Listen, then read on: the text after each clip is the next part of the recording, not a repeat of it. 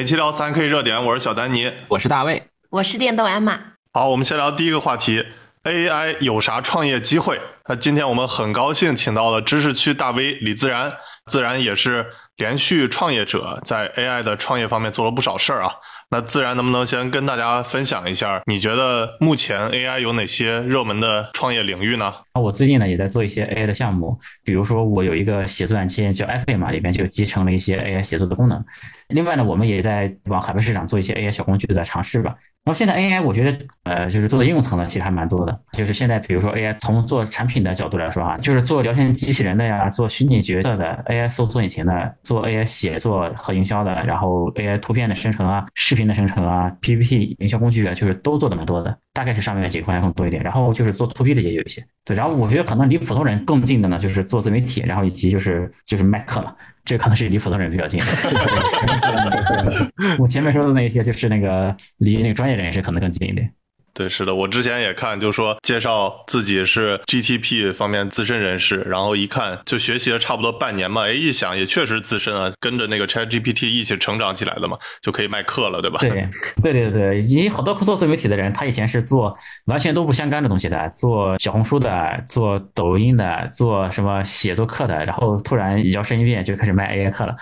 但确实你说的那个也没什么毛病，对吧？因为 GPT 一共出来时间也不正常，他们去学一学，确实也可以卖嘛。其实我们也在尝试，就是用这些 AI 的工具，想把我们的那些后期的。水平想要提升一下，就比如说各种的元素混合起来，比如说马斯克用一个什么马云的声音啊，类似那种的。但其实目前感觉这个效果还不太好，就感觉距离实际操作真正应用到我们理想那个状态还是差别很大的。对，所以我的感觉就是，其实很多 AI 它突然有一个领域爆火，那大家就会觉得它的延伸领域也很容易有突破。但其实起码从视频这个角度看，其实就是挺难的。像 Mid Journey 还是对于那种图像的生成还是做的很成熟，加上那个 Chat GPT，它的成功是 AI 大模型在文字领域的成功，那很多人就误以为就是这些和真正动起来的那种图像的领域就是很近的，是划等号的，但其实隔着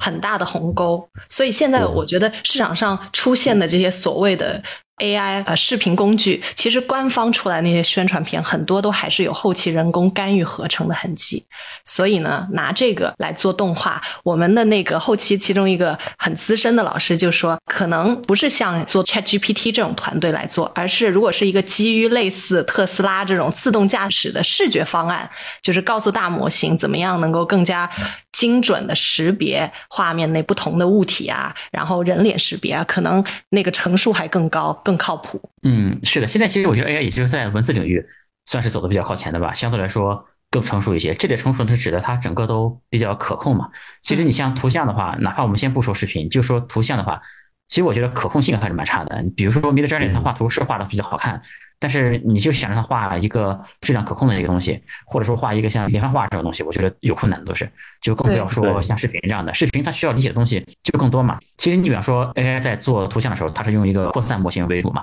其实 AI 并不真的理解，就是我们这个世界的这个物理规律什么样的。它其实只是知道根据那个扩散模型，就好比那个米开朗基罗刻那个雕像一样，他是看到了一个东西，然后呢他就把多余的东西去掉吧，类似这样的一个原理。然后但他其实并不理解这个里面的东西。它的物理方面的属性是什么？然后所以说，哎，它其实限制蛮多的呀。比如说画画的话，如果你有很多个物体在这个画里面，然后这各个物体呢？它又具有不同的属性，或者说有不同的方向的关系。比如说 A 在 B 前面，然后 B 又挡住了 C 一点，就它这个相对位置关系它比较复杂的时候，AI 做这种画都挺困难的。整个的可控性，我觉得也是相对来说比文字还是差很多的。然后你就更不要提让它再动起来这样子。反正能让 AI 的画的图片能动起来呢，现在也有一些产品在尝试。然后我看他们做的基本都是那种。比较简单的一个效果还行，就不涉及到那个咱们视频里面常用的转场什么的啊。比如说，他就是一个人，他后面的背景和这个人的表情就是微调一下，这种还可以现在。但是涉及到让他去做视频啊，各种东西，我觉得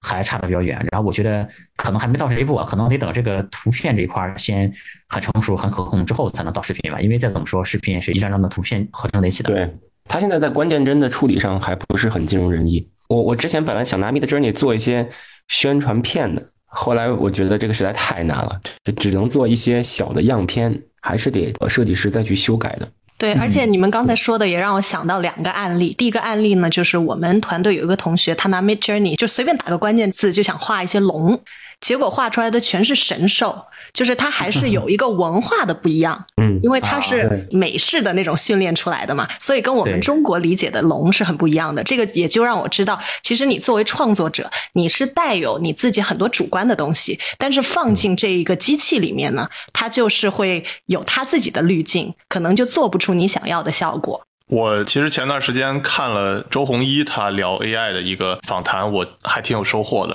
虽然之前我们吐槽了很多，比如说在他图像生成、做视频后期方面，这个 AI 还是有不少缺陷的。会不会也是因为我们自己跟他的沟通方式没有做得特别好？因为我觉得现在很多人都把这个 AI 啊，都是当成一个搜索引擎来去用的。那搜索引擎呢，它本身其实并不是 AI 它最擅长，就只是给你一个已经有的一个结果。其实 AI 在比如说文字上，刚才自然也说了，它已经很成熟了。其实它厉害的在于推理啊、演绎啊，然后逻辑方面的这种更复杂的。所以我们其实也是觉得不能只是一直找 AI 的这个毛病，其实我们自己也在反思啊。我看马斯克他说一句话，我觉得还挺赞同，就是说他看现在 AI 的这个发展速度，其实比他见过的任何的技术发展都要快，而且呢，他的这个能力基本上是每年都要五倍、十倍的增长。所以呢，我们其实还是很需要持续观察它的这个变化的。我想到一个有点损的案例，就是那个妙鸭，它不是可以你自己上传几张照片，然后它就帮你生成各种各样风格的照片吗？我发现，凡是说啊这个妙鸭很好用啊，把我搞得好美呀，那些都是在现实生活里面长相比较的平庸的。凡是那些帅哥美女都会说这个妙雅是垃圾，把我搞得就像一个普通人。所以从这个也能看出，其实你把这个东西 feed 到这个机器里面。它其实是会按照那种就是大数据的思维去帮你做出来，然后呢，可能就不是一个就是在金字塔顶端的很有灵气、有点那个特色的平均脸的感觉，对吧？如果你不如平均脸，你会更好一点。如果你本身是很拔尖的，他就把你更平均了，对吧？对，艾玛讲的这一点很有意思。就前段时间我去了北京那个西塘工作室，就是在太阳宫那边。西塘这边呢，聚集了很多先锋艺术家，就是尤其是。美术啊，雕塑啊，包括音乐方面的。后来就跟他们聊天，晚上喝酒，就问其中一个艺术家，就说现在这个 AI 生成的所谓的艺术品这么多，会不会抢了你的饭碗？然后呢，他就跟我说：“哎呀，小伙子，那你是不了解我们这一行是靠什么赚钱的。其实他跟我讲的这个核心的道理是什么呢？就是大家愿意为某一个设计买单，其实并不是为了这个设计买单，而是为这个设计背后所传达的这个。”意义，你说它哲学意义也好，你说它一个思想多么高的境界也好，他把这个故事告诉你，又添加了这个设计师本身的一个人设，所以你买的实际上是这个人 plus 他的一个意义，而不是单纯的那张画。所以如果我们用 AI，呃，我们可以生成一万张。用梵高的这种画法做的任何的一种画，你甚至可以把马斯克的这个新的 Cybertruck 拿拿梵高的画法把它画出来，但是它不是梵高，它也不是梵高画的画，它并不会影响这个艺术品本身的价值。但是其实大部分的人啊，他如果只想把一个所谓的画艺术品放在家里，就是当做墙上空放一个艺术品，其实这个东西跟真正的先锋艺术家或者这这些艺术品圈子的人，他完全不是一个世界。就还是说到工艺品。和艺术品之间的差别嘛？嗯，这个大卫说这个也提醒我，其实所谓的艺术品，它很重要的一点呢，就是要有一个生命力，还有一个就是背后的深度。那其实这个就是所谓的，无论是艺术家的人设也好，他的故事也好，去支撑的。不要说这种很深沉的艺术，就是最近马上就要圣诞节了嘛。那在西方经常听到的那首歌就是 Mariah Carey 的 All I Want for Christmas Is You。对吧？我刚刚开始听，觉得就是因为它朗朗上口，所以这么火。其实，在西方世界，大家都会知道 Mariah Carey 背后的故事。她有一个非常非常惨的童年，然后呃，家境也贫穷，然后家人也非常不和谐，所以她每年就是等着看看能不能圣诞节可以有一个比较像正常人的这样的家庭生活。也是因为这样，所以她说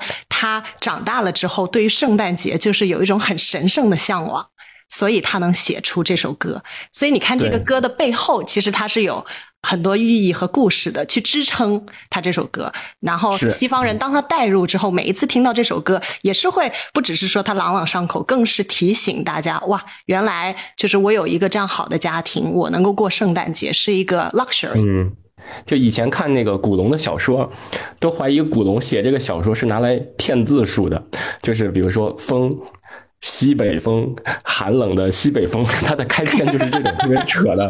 后来你可以现在用这种生成式的 AI 去写一个古龙风格的一篇短篇小作文啊，车，电动车，特斯拉的电动车。但是，就是我我干过这个事儿，我让它生成出来这个文章，我自己笑的不行。但是呢，怎么读你都读不了作者他所真正传达的含义，或者他这个画风、笔锋想传达什么样的意义，这个 AI 是做不到的。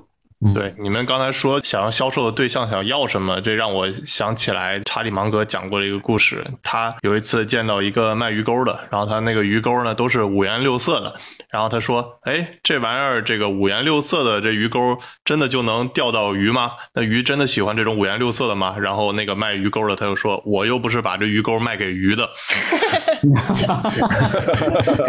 前面说的那个视频生成的，我最近关注两个，你觉得最近两个比较火的产品，一个叫 Pika，一个叫 Runway。这两个产品就是，如果你们做视频可以关注一下，我觉得这两个产品蛮有希望的。还是，然后还有呢，就是刚才丹尼提到了和 AI 沟通的一个问题，我反而觉得 AI 啊，在某种程度上，它可能让很多人的沟通技能变好了。我有这样的感觉，比如说。你给 GPT，你给这个 AI 在沟通的时候呢，你会把一个事情前因后果沟通的都很清楚。嗯，然后我在一个什么情况下我要做一个什么事儿，对吧？这个事儿的前因后果是什么？然后它有什么什么条件什么的，你要给它说的很清楚。然后你期待这个 AI 给你一个答案。但是我们和人说话的时候呢，反而不会说的这么清楚。然后你默认这个人就知道你要表达什么，然后你默认这个人不用给他说的这么详细。所以说，其实这个人呢，他就误解了你的很多意思，可能反而是我觉得 AI 有可能在训练人类的沟通方式。就是如果我们和人类说话都在和像 GPT 一样说话的时候表达的这么完整，那其实是能给我们人和人之间的沟通也扫去很多的障碍。前面也说到和绘画的这个沟通呢，我觉得肯定是 AI 画图的沟通肯定更难一点啊，因为你文字的沟通直接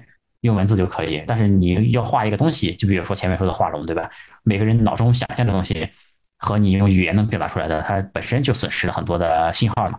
对，还有就是前面说的艺术品的几个问题，就其实我还是很坚定的一个 AI 的降临派的一个人啊。然后我觉得还是 AI 人类做到的事儿，从理论上讲，AI 都能做到了。然后你比方说，我以前呢也用 Midjourney，然后也用一些其他的画图软件，也做过一些比较抽象的一些画什么的。那些画呢，我仔细看一看呢，你要硬说它有一个什么含义，也是能说得出来的。人类很多艺术作品也是。他给后人一个解读的空间嘛，就是他画了一个很抽象的一个东西。那其实你每个人看到这个东西的理解都是不一样的嘛。其实 AI 如果画一些抽象的东西呢，我们其实仔细看一看，你也可以很给他很多解释什么的。比如说有另外一个专门负责艺术鉴赏的或者是解读的一个 AI，能给你讲一讲这个里面是什么东西。那说不定它也是一个不错的能被人类理解的一个艺术品吧。但我觉得这个属于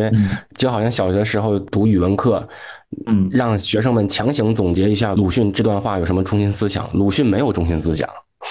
但是我是觉得那那些画家在做他那个画的时候呢，他画的其实和大家能理解的其实也不太一样。他只是基于一些想法给大家一个很模糊的一个表达嘛，然后每个人就会在里面看出一些东西出来。然后我觉得将来 AI 会不会也会有一些 IP 什么的，就是每一个 AI 它被设定的这个角色什么的不太一样。大卫，你刚才说的有一点是特别对的，就是因为现在的艺术品有价值，是因为背后还是关联到人、人的经历、人的故事。你知道这个人以前哦，我前段时间我听说过一个故事，挺好玩的哈，就是说一个做策划的一个公司，他的有很多甲方的客户嘛，他每次都不是直接给客户拿一个方案，说我给你写了个广告词，这个广告词怎么样？因为他直接要这样说呢，那甲方往往就不满意的情况比较多。然后他会先给甲方讲一个故事，说我们为了找这个产品的灵感，比如说。我们爬到了七千米高的山上面，然后又去了什么地方，然后又怎么怎么怎么怎么样，然后经历了怎样的心路历程，这一路有多么的困难，多么惊险，就最后得到一句广告词，然后那个甲方获得满意的概率呢就会提升非常多。但如果你直接给他说那广告词呢，大家觉得也是这么回事。你你说的这个跟我小时候没写作业编的理由一样，下班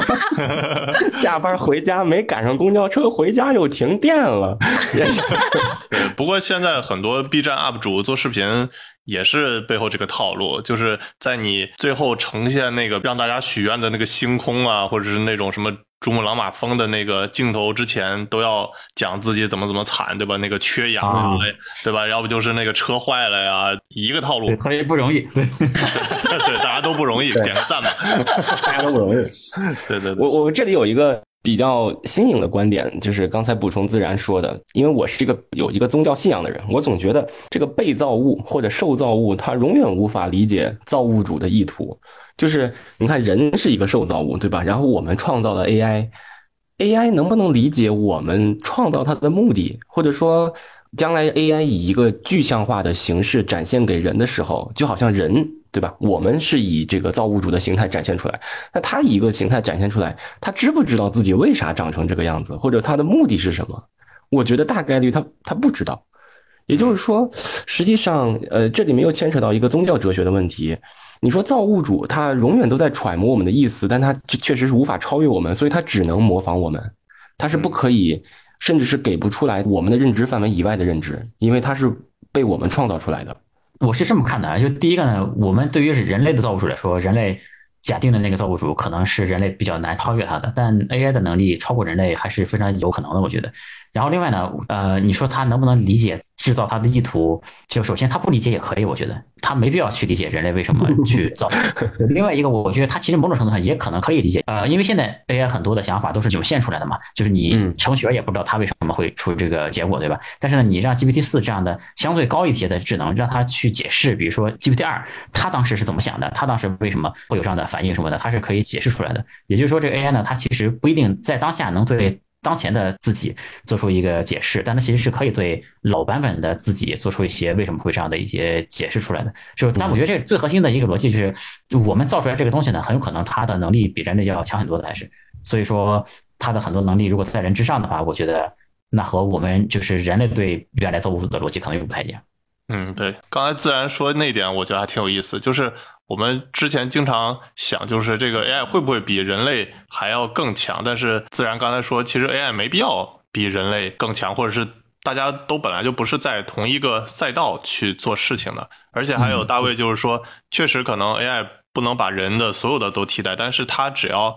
能替代一部分，就比如说我看马斯克，他就说，总有一天像人们就不再需要工作，那可能在工作方面的话，人工智能将负责做一切嘛。不知道当人类不再工作的时候，会让人开心还是不开心啊？我想问你们，如果假如说真的人工智能能把人的这些工作全都给取代了？那人所存在的这个意义是什么呢？大家活着到底为了啥呢？就因为我们最近其实，在罗马嘛，就感觉这个一直在思考人生的那种感觉，而且在思考这些到底什么东西它是能相对来说。会比较永恒的，为什么像这些罗马这些建筑，随便一个转角就是经历一两千年的这种波折，还在我们的身边。但是，呃，与此同时，我们经常生活在一些现代化的大城市嘛，那就感觉周边的建筑，哪怕现在的技术能力更强了，但是这楼经常的豆腐渣工程嘛，这儿塌一下，那儿塌一下的，所以这个楼也都是经常变。所以这就让我想思考一下，就是到底什么东西会是人类需要做的呢？这是个很好的问题。实际上，我们还是回归到宗教哲学本身来聊一下这个问题。就是人呢，你说咱们现在活在二零二三年，每天忙忙碌碌的，然后非常有时间观念的啊，非常有社会观念的，这个其实是人类发展中的，其实是一个偶然。为什么说它是一个偶然呢？因为你按照历史的这个角度来说，首先是有了宗教改革，对吧？然后又有地理大发现，然后就有后面的，比如说文艺复兴，然后等等这一连串偶发性事件，促成了我们人类是现在这个样子。你看，就是有的时候我们说啊，约录节目几点几分录节目，这个几点几分都是一个非常非常现代化的概念，因为在中国古代，包括一直到近现代，你对于一个农耕民族来说，他不需要知道几点几分。太阳起来了，出去务农；太阳快落山了，就回家。他不需要有这种概念。你说我们反过来说，我们现在有的时候思考人生的意义，是因为我们在一个非常现代化的社会，不需要我们去操心温饱，或者说不需要我们去操心一些重体力活儿然后，其实我还想补充一点，就是我们看到历史上这些伟大的呃哲学家，或者说近现代的这些发明家，他们无一例外啊，都是从这种繁重的。体力劳动或者繁重的生活中解放出来的人，那个时代的社会，大部分人都活在温饱线，或者说每天被这个自然和重体力活已经压到他不能去思考人生的意义了。所以有的时候咱们说啊，现代人才会无病呻吟，是因为我们有这种社会保障体系。然后我们建立了完整的法律制度，对吧？我们对人的尊重里面有这个 humanity 的成分。其实换到一百多年前，我有时候看这个一百多年前的清朝末年那些照片，你从那个时候的人的脸上你看不到意义，他就是一尊石像坐在路边，每天都是那个样子。对 Danny 这个问题，我想到之前看那个 Sam Altman，就 OpenAI 原来的那个 CEO，啊，也有采访者问过他说，AI 越来越强大，以后都可以替代人做几乎任何东西。那人到底需要就是拥有怎么样的品质呢？或者需要学什么呢？他说了几个，一个是好奇心，一个是韧劲 （resilience），然后还有就是高的适应性。还有一点我觉得很有意思的就是怎么样去正面的处理无聊。就是当你没有工作的时候，其实人最难的就是面对自己的孤独和无聊。所以我们现在呢，因为有各种各样要忙的事情，那还会转移我们一些注意力。那当这些东西都没有了，也不需要工作，你就是跟自己待着的时候，你怎么样？正面的处理你的无聊，这个我觉得是挺有意思，我以前也没有思考过的。嗯，对，这点让我想到了，就是也是纳瓦尔说的一句话，他就说人们容易陷入竞争的陷阱，忽视自己真正想要的自由和幸福。其实这点也提醒我，就是我们现在说的这些 AI，经常都是大家互相卷呀、互相竞争了。但我觉得未来的一个发展方向，会不会就是 AI 其实作为你的一个助手或助理也好，其实让每个个体的他的。这个能力都是会变得非常强。与此同时，会不会就是竞争反而不是它这个 AI 的一个应用的方向，反而是像比如说能让你的个体变得更加自由或者是幸福，也是一个 AI 的创业的或者创新的方向呢？对的，先说那个刚才那个丹尼说的那个意义的问题。首先，我觉得一个东西它不是时间长了具有那个永恒的属性，在它才有意义，才有价值嘛。我知道你们现在在。在罗马看到很多有历史的东西，但我觉得这个人有没有意义和你之前的几千年有什么国家的历史有什么的可能？我觉得其实关系也没有那么大。我们看现在在中国也好，在罗马也好，它都有很璀璨的历史嘛，但和我个人有什么关系？然后如果说我们把自己放在这个天文学的视角来看，其实整个地球的生命都很短的。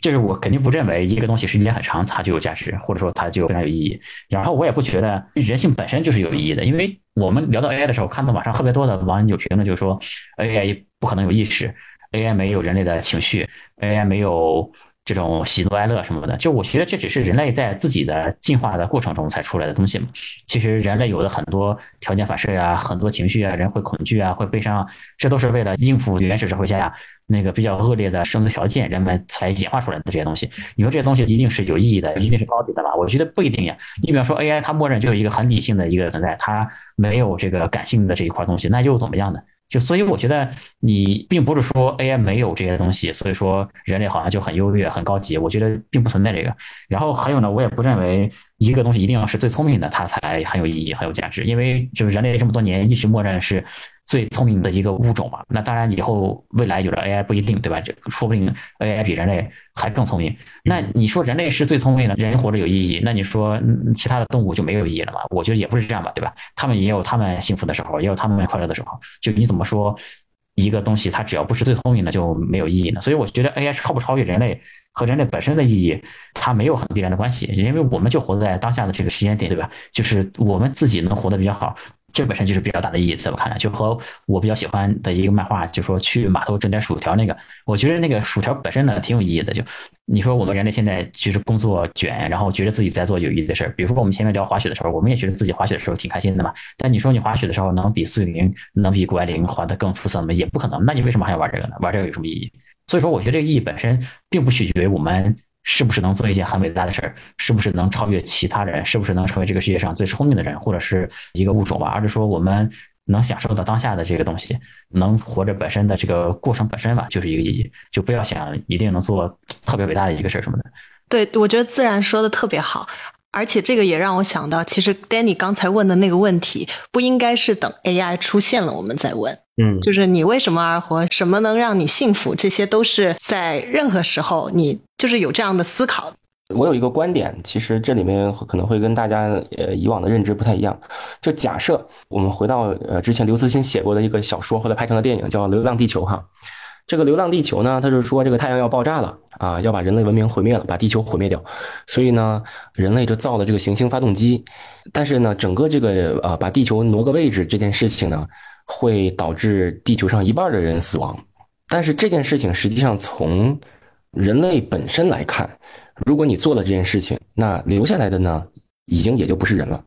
为什么呢？因为人类文明之所以叫人类文明，是因为我们是这个 humanity，还是回到那个本质，就是人他的脆弱也是人性的一部分，人的这种狂妄，种种种种，我们要保留的是是这件事情，而不是说我们是一种那种社会达尔文主义者哈，就是我们只留下精英，我们把那些我们认为不需要的人全都把它处理掉，那样是不行的。就假设有一天我们就是人类作为 AI 的这个造物主，制造出一个 AI。他会认为说，这个人居然需要充八个小时的电才能干八个小时的活儿，这也太笨了。所以他可能会想除掉你，对吧？因为对于 AI 来说，它的这个 power 是远在人之上的。可是他并不能这么做，因为人作为他的造物主，人是有这个 humanity 的，人就是所谓的这个人性和人伦。我们要保障的是这个人伦。而不是保障的是效率，尽管所有人类创造的工具，它都可以极大的在效率上提升，但是这个追求效率并不是人的终极目标。呃，可能追求，当然我我也不能说追求公平就一定是人的终极目标啊，但是我们是要在这当中找到一个平衡点才行。对，我觉得刚才我们讲了很多 AI 方面就比较形而上的这些事情。然后，因为我们听众里头还是有不少年轻的听众嘛，所以我想问你们一个比较具体、现实的问题，就是因为现在 AI 处于风口浪尖的都是那种像 OpenAI 啊或者微软啊、Google 啊这些大的公司。那作为这种普通的年轻人，你们建议怎么样进入这个 AI 行业呢？其实我觉得 AI 更多替换掉的是一种工具性质的工作性质，比如说。每天在那摁计算器的会计哈，或者说呃文职人员，或者说比如说法律体系内这个每天也是做重复劳动的，就是收集这个法律卷宗，然后把它排排整齐的这些工作可能会被替换掉。但是假设就是说你想进入到跟 AI。或者说利用 AI 创业，嗯，其实我认为啊，这个这个年轻人应该他自己作为一个独立的个体，然后这个工具呢是能帮助他在他的工作上面提高效率，提高的还是他的效率。比如说之前我们离开百度的时候，有几个呃原来做搜索引擎的同事，就是大佬出去创业，创什么业呢？一个是把病例，就是各大医院，尤其是这种呃三甲医院，这个病例脱敏之后做了一个搜索引擎，然后帮助这种。比较穷乡僻壤吧，或者说这个医疗体系、医疗资源有限的地方的医生，快速的去做一个导诊，啊，就他可以借助 AI 的能力，就是因为他不在三甲医院，不在省会级医院，他可能就在一个小县城或村镇的这种卫生院，那他能见到的这个病例的 case 是方非常非常少的，很多时候就是在这个阶段就误诊了，所以要给他用 AI。来提高这个医生诊断的时候的效率。还有一种是什么呢？就是这种啊，一般处理法律问题、法律纠纷，就农村啊处理法律纠纷主要靠吼啊，就是谁吼的嗓门大，好像谁就有理一样。但这个时候呢，也是利用这个引擎，把大量的这个高院公布的卷宗或者法院公布的卷宗，把它做结构化处理。所以，任何一个乡县级的这种。不能说是有律师资格证吧，反正就是这么一个平时帮助大家处理纠纷的人，他也可以拥有一个庞大的大脑来提供给他一个辅助。所以这些我觉得都是参与到这样的 AI 创业当中的这个方向，而不是说就是完全把人就替换掉了。我的想法就是，除了看技术的赛道，还有一个很重要的就是看政府的政策，社会需要你在 AI 哪个赛道上面发力。我说这个呢，就是因为我其实看到现在我有挺多英国当年的同学，也是原来是 AI 的从业者，那现在呢都会选很精准的赛道去发力，就是因为这个。印度裔的首相苏奈克上台之后呢，他自己就全力推 AI，但是呢，他其实推的 AI 的方向是很有针对性的。去年他发布了两个 AI 相关的方针，一个叫 National AI Strategy，一个叫 Action Plan。那其中他就有说政府各种针对 AI 领域的投资啊，比如说现在英国政府每年都会拨款给牛津和剑桥大学，让他们研究像开发刚才大卫说的这种 AI 医疗相关的应用，还有就是用 AI 来探索怎么样增加保险和金融领域的效率等等。那这种就是说，用纳税人的钱去搞这些利于英国社会、让政府省钱的这些领域。如果你是创业者的话，你在这个赛道上面发力，那肯定是起码你是已经是有商业模式的嘛，有一个也算是主权基金了，在给你拨钱。我觉得这个也是一个思路，就是不只是说从技术的角度看，还有就是你这个社会这种主旋律到底需要你去干啥。对，是的，这里推荐大家看一下，就是马斯克和英国首相对谈的那个视频，呃，我也把它转到我们的观众群里头了。其实对谈的过程当中，马斯克说到一点，我觉得还挺有意思，他就说，目前领导 AI 开发的主要有两大地区，那第一个地区肯定就是旧金山的湾区啊，硅谷这些地方，然后第二个地区，我本来以为他会说中国的某个地方。深圳啊，或者是北京啊什么的，但其实他说的是伦敦的地区。所以，虽然我们中国在比如说应用层面啊，或者是这种 AI 方面也挺重视，但是目前就是说领导 AI 开发的这两个地区，我不知道是不是因为马斯克他对谈的这个 人是英国的首相，所以他才这么说。但是从另一方面，其实确实有不少这个 AI 的大公司，或者是像牛津、剑桥这种在 AI 方面。比较领先的也都是在英国嘛，所以英国在 AI 的投入，我觉得也是推荐大家重点关注的。对，其实我觉得英国做 AI 是有它挺独特的竞争力的，很多人都不知道，就是英国其实是仅次于中美的第三大的。AI 市场，那它一个体量这么小的国家，为什么在 AI 领域能跑出来呢？看完这个马斯克跟英国首相的对话之后，我自己也有想过。那我觉得其实有三个比较重要的原因。第一个就是刚才也提到了，英国有很牛掰的大学，毫不夸张的说，我觉得剑桥是撑起了英国 AI 的半边天的。无论是大家熟知的。DeepMind 还是包括 Vocal IQ、SwiftKey 这些 AI 领域的超级独角兽，无一例外都出自剑桥，而且就是在剑桥大学被孵化出来的。我的本科和研究生都在剑桥读的嘛，所以我也想跟大家分享一下，就剑桥一些特点，为什么它能出这样的人才和这样的公司。剑桥它整个学习啊，科研氛围非常浓，可能很多人都知道。但是呢，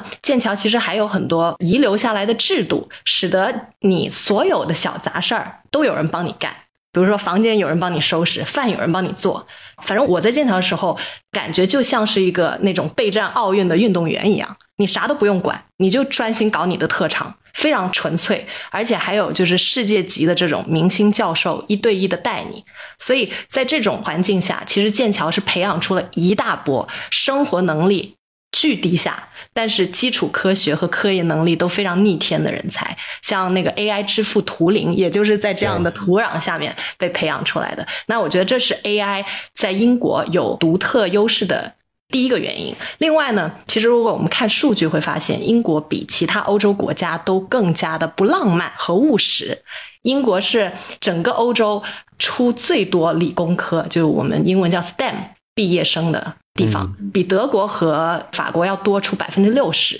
那这样肯定就更有利于 AI 的发展嘛。如果个个都像我一样大学读文学，那肯定 AI 也不能像现在这样发展起来。还有就是我刚才也提到，英国政府对 AI 是投入很大的。苏奈克上任之后呢，他其实就把 AI 作为一个英国能够弯道超车的最重要的跑道，就跟之前我们中国把这个新能源车。当做一个很重要的一个经济增长跑道一样，啊，所以我们会看到，就英国也组织了第一个全球峰会，然后也推出了很多真的能帮助 AI 发展的一些方针和策略，啊，而且就是实打实的就把纳税人的钱放在这个 AI 的领域里面，帮助它发展。还有一个很突出的就是英国政府呢，在今年也加大了对于那种 AI 优才，就是优秀人才移民计划的力度。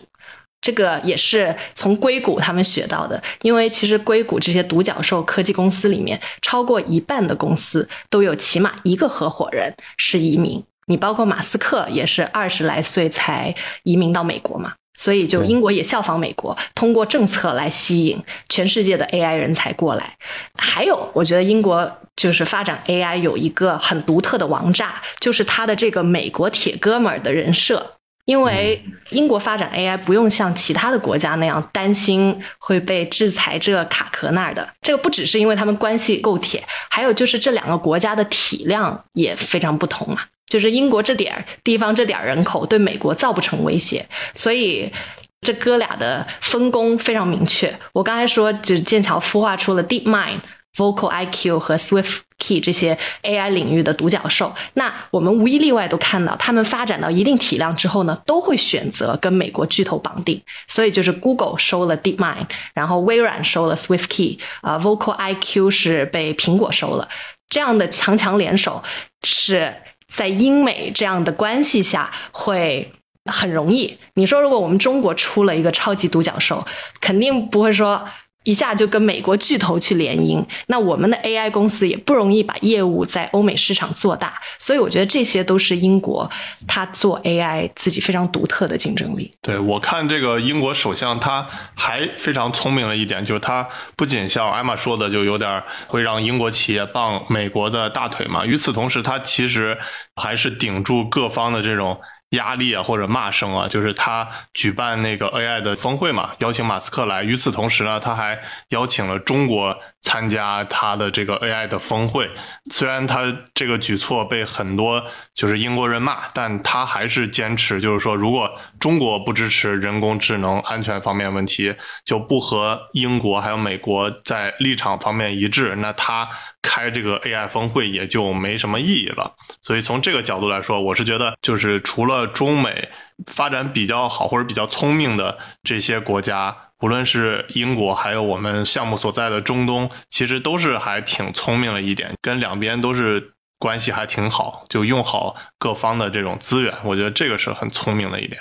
是的，刚才丹尼说到，就是为什么马斯克除了美国之外，第二个不是中国嘛？其实中国我真的觉得现在呢，还是有一些问题的。就虽然各个大厂在 AI 方面投入也都比较大，首先。还是有点跟着美国在走的感觉。今天不也有一个新闻，就中国的某大厂在用那个 OpenAI ChatGPT 的它的生成的数据再训练它自己的模型什么的。其实某种程度上呢，有种重复造轮子的嫌疑啊。当然，我们可能技术的发展都要经过这一步吧。但目前来说，还是没有太多自己很独创的、很厉害的东西。然后这是大公司这一层，另外一个呢就是在创业公司这一层。其实中国现在呢，你比方说我们在那个移动互联网筛，中国起码在应用层、在商业模式创新这一层，就是还是有很强的优势的嘛。但目前的 AI 呢，我们在这一块也没什么优势。中国市场呢，你说大呢当然是大，但是说因为有监管啊，还有其他的一些因素吧，就 AI 产品是很难上线的现在。所以说你看起来市场很大，但其实好比就是不发给你牌照这样的状态差不多吧。所以说中国大量的创业者。就真正做 AI 的创业公司，中国就没有那么多。对，另外的话，这些公司呢，往往也是现在有一点点被迫啊，要考虑先做海外市场为主。所以，中国其实很多创业公司也是在做海外市场，反而不是在做他们可能更擅长的做中国国内的这个市场嘛。是目前这个国内 AI 行业的一个现状是这样的。然后，反正还有就是刚才丹尼提到的，就年轻人怎么进入 AI 行业这个问题，就我觉得也不一定要进入 AI 这个行业啊。就我还是觉得，对于年轻人来说，首先要跟上这个时代的。一个发展嘛，因为时代发展是很快的。以前有句话怎么说的？就是人在自己三十岁之前遇到的事情，都觉得是很正常的、自然而然发生的，对吧？但如果说年龄比较大了，再遇到什么事儿，就觉得这个东西是。不符合这个自然常规的，是应该被抵制的，对吧？所以说现在你看有很多那个年龄偏大一点的人，他用智能手机都用的不是很溜。那我觉得其实年轻人更多的还是要尽快的把 AI 先用起来，先融入到这个时代里面去。然后就像前面大卫说的，能够提高自己的工作效率。然后这个我觉得还是蛮关键的，倒不一定说一定要进到 AI 行业这个这个里面来为 AI 行业做什么事儿。但我觉得你如果能关注的比较早，那你在这个意识上面，在这个。拥抱这个新时代，从这个角度上来说，然后还有就是你提高自己的生活质量和工作效率这个角度上来说，我觉得还是会有一些优势的。比如说，像丹尼刚才也说，你们做和媒体有关的会考虑用 AI 的工具，对吧？当然，目前我们看到 AI 的工具还没那么成熟，但如果这个 AI 工具成熟了呢，我相信你们肯定是第一批能用这个工具的人，那你们可能和这个同行之间一下子就能拉开很大的差距嘛。所以我觉得现在。年轻人，嗯，先用好 AI 吧，我觉得这是第一步。然后，因为现在 AI 这个事呢，大家讨论的很多，然后说的很多。其实你真的仔细去观察啊，就大量的人其实并没有用过。咱不说年轻人怎么样哈，就是因为我在工作中就认识一些投资人什么的，和这些投资人在聊天的时候，就我觉得投资人这个群体应该是接受新东西比较快的一个群体嘛。但你真的和他们聊天，你发现我现在就到今天为止，我觉得有一半的投资人这是我一个比较保守的说法哈，一半的投资人应该没用过 ChatGPT，现在大家只是天天在聊，天天在讨论，其实都没有用过。所以我觉得这还是一个蛮严重的一个事儿啊，就是我觉得年轻人第一步还是要要用起来。还有一个呢，就是我们前面就是说的，当然我们前面是有一点点带调侃的性质，说 AI 创业就是很多人做自媒体卖课程什么的。但我觉得真的是 AI 的这个普及工作也确实是一个相当重要的一个工作吧。然后我看到也有一些年轻人通过做自媒体把 AI 介绍给其他人，做一些 AI 普及方面的工作，我觉得其实也是不错的一个选择。就如果说你不是真的进到 AI 行业里面来，对吧？但是你给大家讲讲 AI 是怎么用的，帮大家提高效率，不管是帮个人也好，或者说甚至给企业提供一些服务也好，我觉得这个赛道也还可以。对，然后如果说真的是进到这个专业里面来，可能就需要懂一些。呃，和技术有关的这个技术呢，其实也不难。你包括现在学写代码，我觉得都比以前要简单很多，因为 ChatGPT 它都会写嘛。具体一些代码可以让它来帮你写，然后它可以帮你调试什么的。然后你可以关注一些现在 AI 流行什么产品啊，然后能试着参与到一些产品的工作里面去，甚至就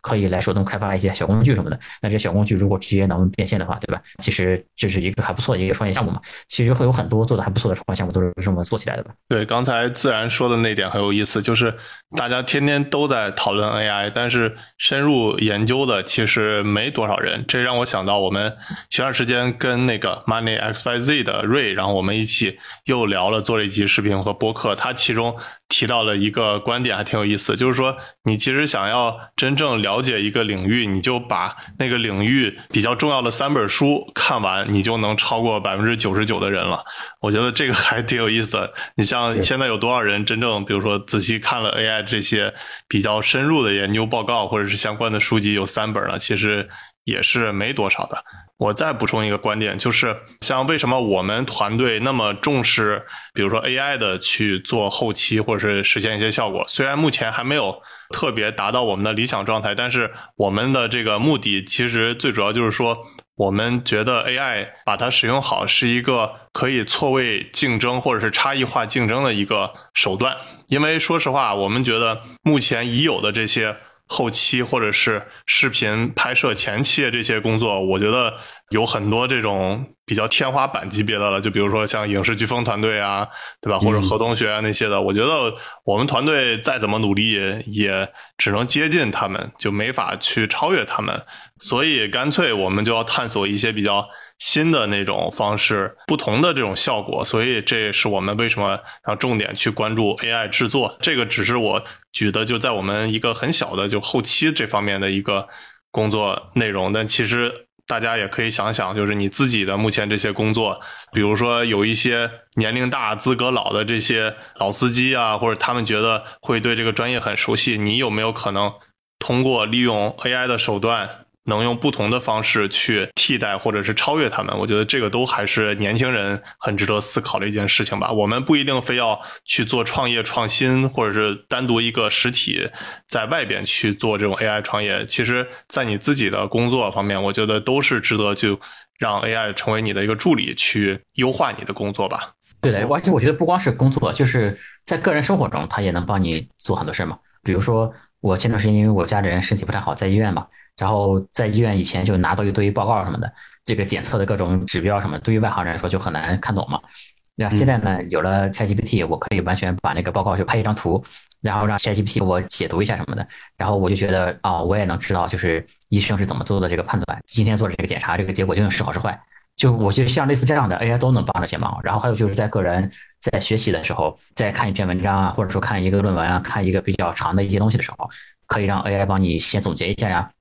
或者说利用一些 AI 工具来帮你找资料啊，来帮你这个做总结、做阅读啊什么的，我觉得提高效率还是非常的明显的吧。反正我觉得只要能把这个 AI 的这个提高效率的工具这一块先用好之后，可能本身在你所在的工作领域或者说在日常生活中都有一些提升吧。嗯，那如果想要学习或者进入这个 AI 领域的话，你们有没有什么资料的推荐？就比如说哪些值得关注的公司啊，或者值得读的书啊，给大家推荐的？我是这样想的，就首先呢，我觉得从两个方面来考虑这个问题。第一个呢，就是对这些东西基本的原理要有一个了解。比如说，我们都知道 GPT 是一个生成式的一个一个模型，对吧？然后，比如说我们前面也聊了那个像 Stable Diffusion 嘛，它是用了一个扩散模型，对吧？类似这些，每一个模型背后的基本的原理是什么？然后，我觉得大家还是要先弄清楚。这个呢，倒也不一定看书。我觉得从网上找一些资料，甚至一些资料直接问 AI 也可以。那你大概能知道这个模型它背后，就比如说我刚才说那个画图的模型，它其实并不理解这个物理世界中的关系，所以说它可能不是很擅长画那些特别精确的图，或者说画那些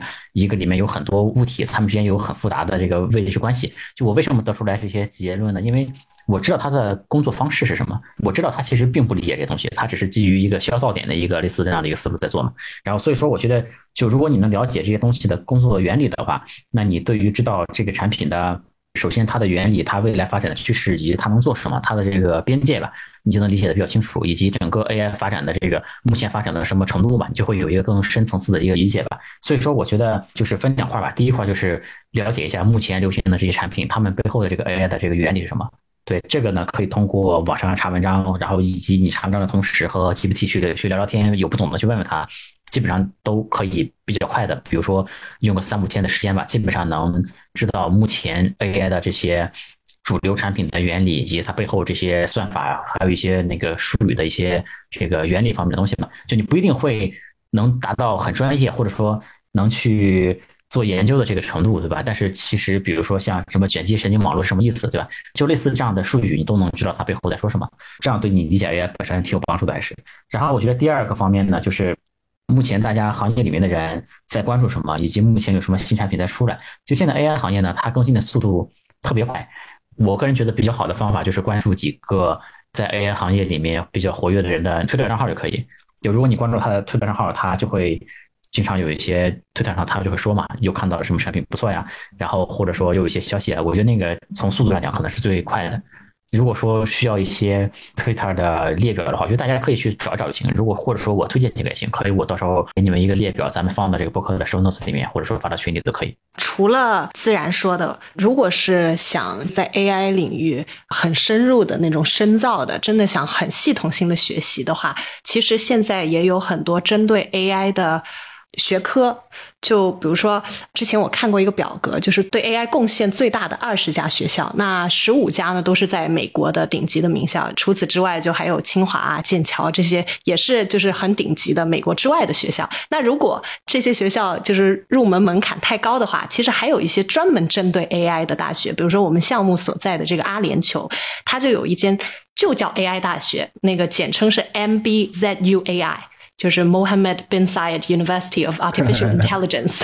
它里面呢是聘了特别多，因为你大家都知道阿联酋很有钱嘛，然后他又想发展这个前沿科技，所以他就是烧钱请了很多北美和中国的 AI 大神做教授，所以这个也是一个如果你想就是系统性的学习 AI 一个方法吧。对对对，我觉得艾玛说的特别对，我刚才说的那个更多的是面向。普通人想了解这个行业，或者在里面找一些创业机会，或者说本来你是做这个互联网，或者说其他方面创业的，对 AI 不是很了解，就可以通过我那个方式，可以迅速了解到这个行业。但如果想更专业的去学，还是得用像艾玛说的这个方式去学。对，然后我再稍微补充一下前面我说关注 Twitter 吧，因为在国内可能有些人网络不方便，或者是各种原因吧，在国内的平台，在那个极客上面的消息也还可以。那个因为在极客上面有很多关注 AI 的人，然后上面有一个频道叫那个 AI 探索站嘛。然后这里面有很多人会发他们看到的新的 AI 的产品啊什么的，在极客上面关注一些人，能得到的消息速度也还比较快。对，极客他经常有那种搬运的账号，之前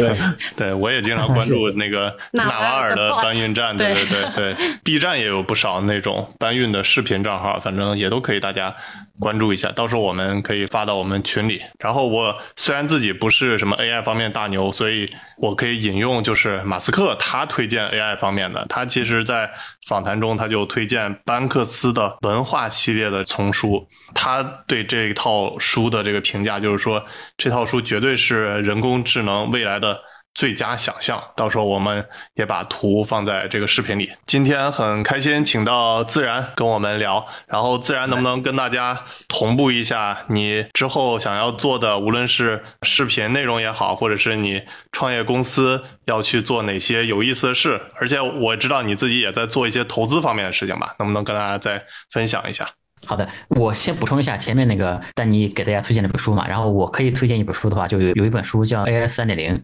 这本书呢其实应该是在 ChatGPT 火之前出现的一本书，然后但它对 ChatGPT 出现之前的 AI 的方面的介绍是很深入的，我觉得就是这本书很值得推荐，我觉得对。然后如果说我自己的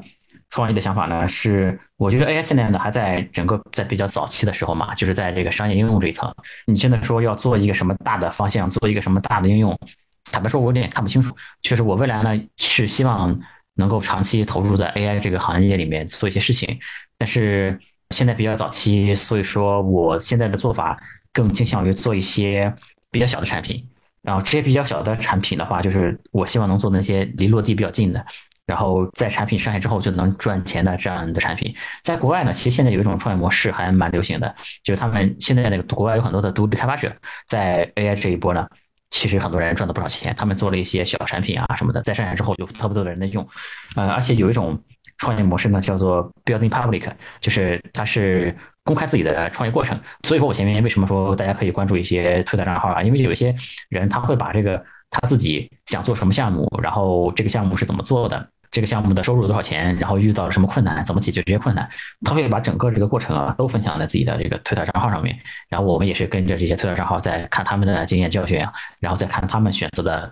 这个方向结果怎么样？然后我们也是跟着他们在学吧，大概这样的感觉。然后我们目前呢，现在自己的团队在做，也以这个投资和孵化的形式，在找一些外部的团队在一起在做，然后就做一些能落地的 AI 方面的小工具什么的。其实如果说我们比如说一年能做个几十个这样的小项目的话，可能有些项目也能长得比较大。另外一个呢，就是啊，我们如果做了几十个项目，那我们可能对就是哪一个领域吧，就是 AI 更容易去落地，更容易去做商业变现，我们可能整个的。从体感上面讲，会有一些感同身受的东西吧。那我们再往后呢，就可能会去做一些更大的，就是创业项目也好，或者说做投资也好，这样我们就会更有把握一点。对，最后也推荐大家关注一下自然的媒体账号，叫李自然说。我就是自然的粉丝，然后我们又在网上成为朋友的。对，虽然这个李自然他粉丝数没有多少，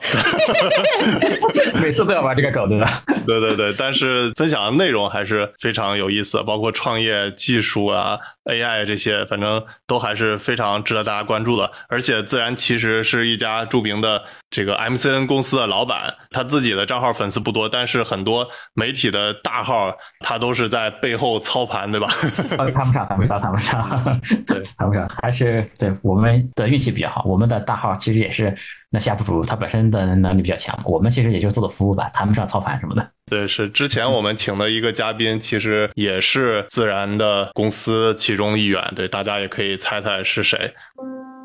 大小马聊科技，用毒辣视角聊科技热点。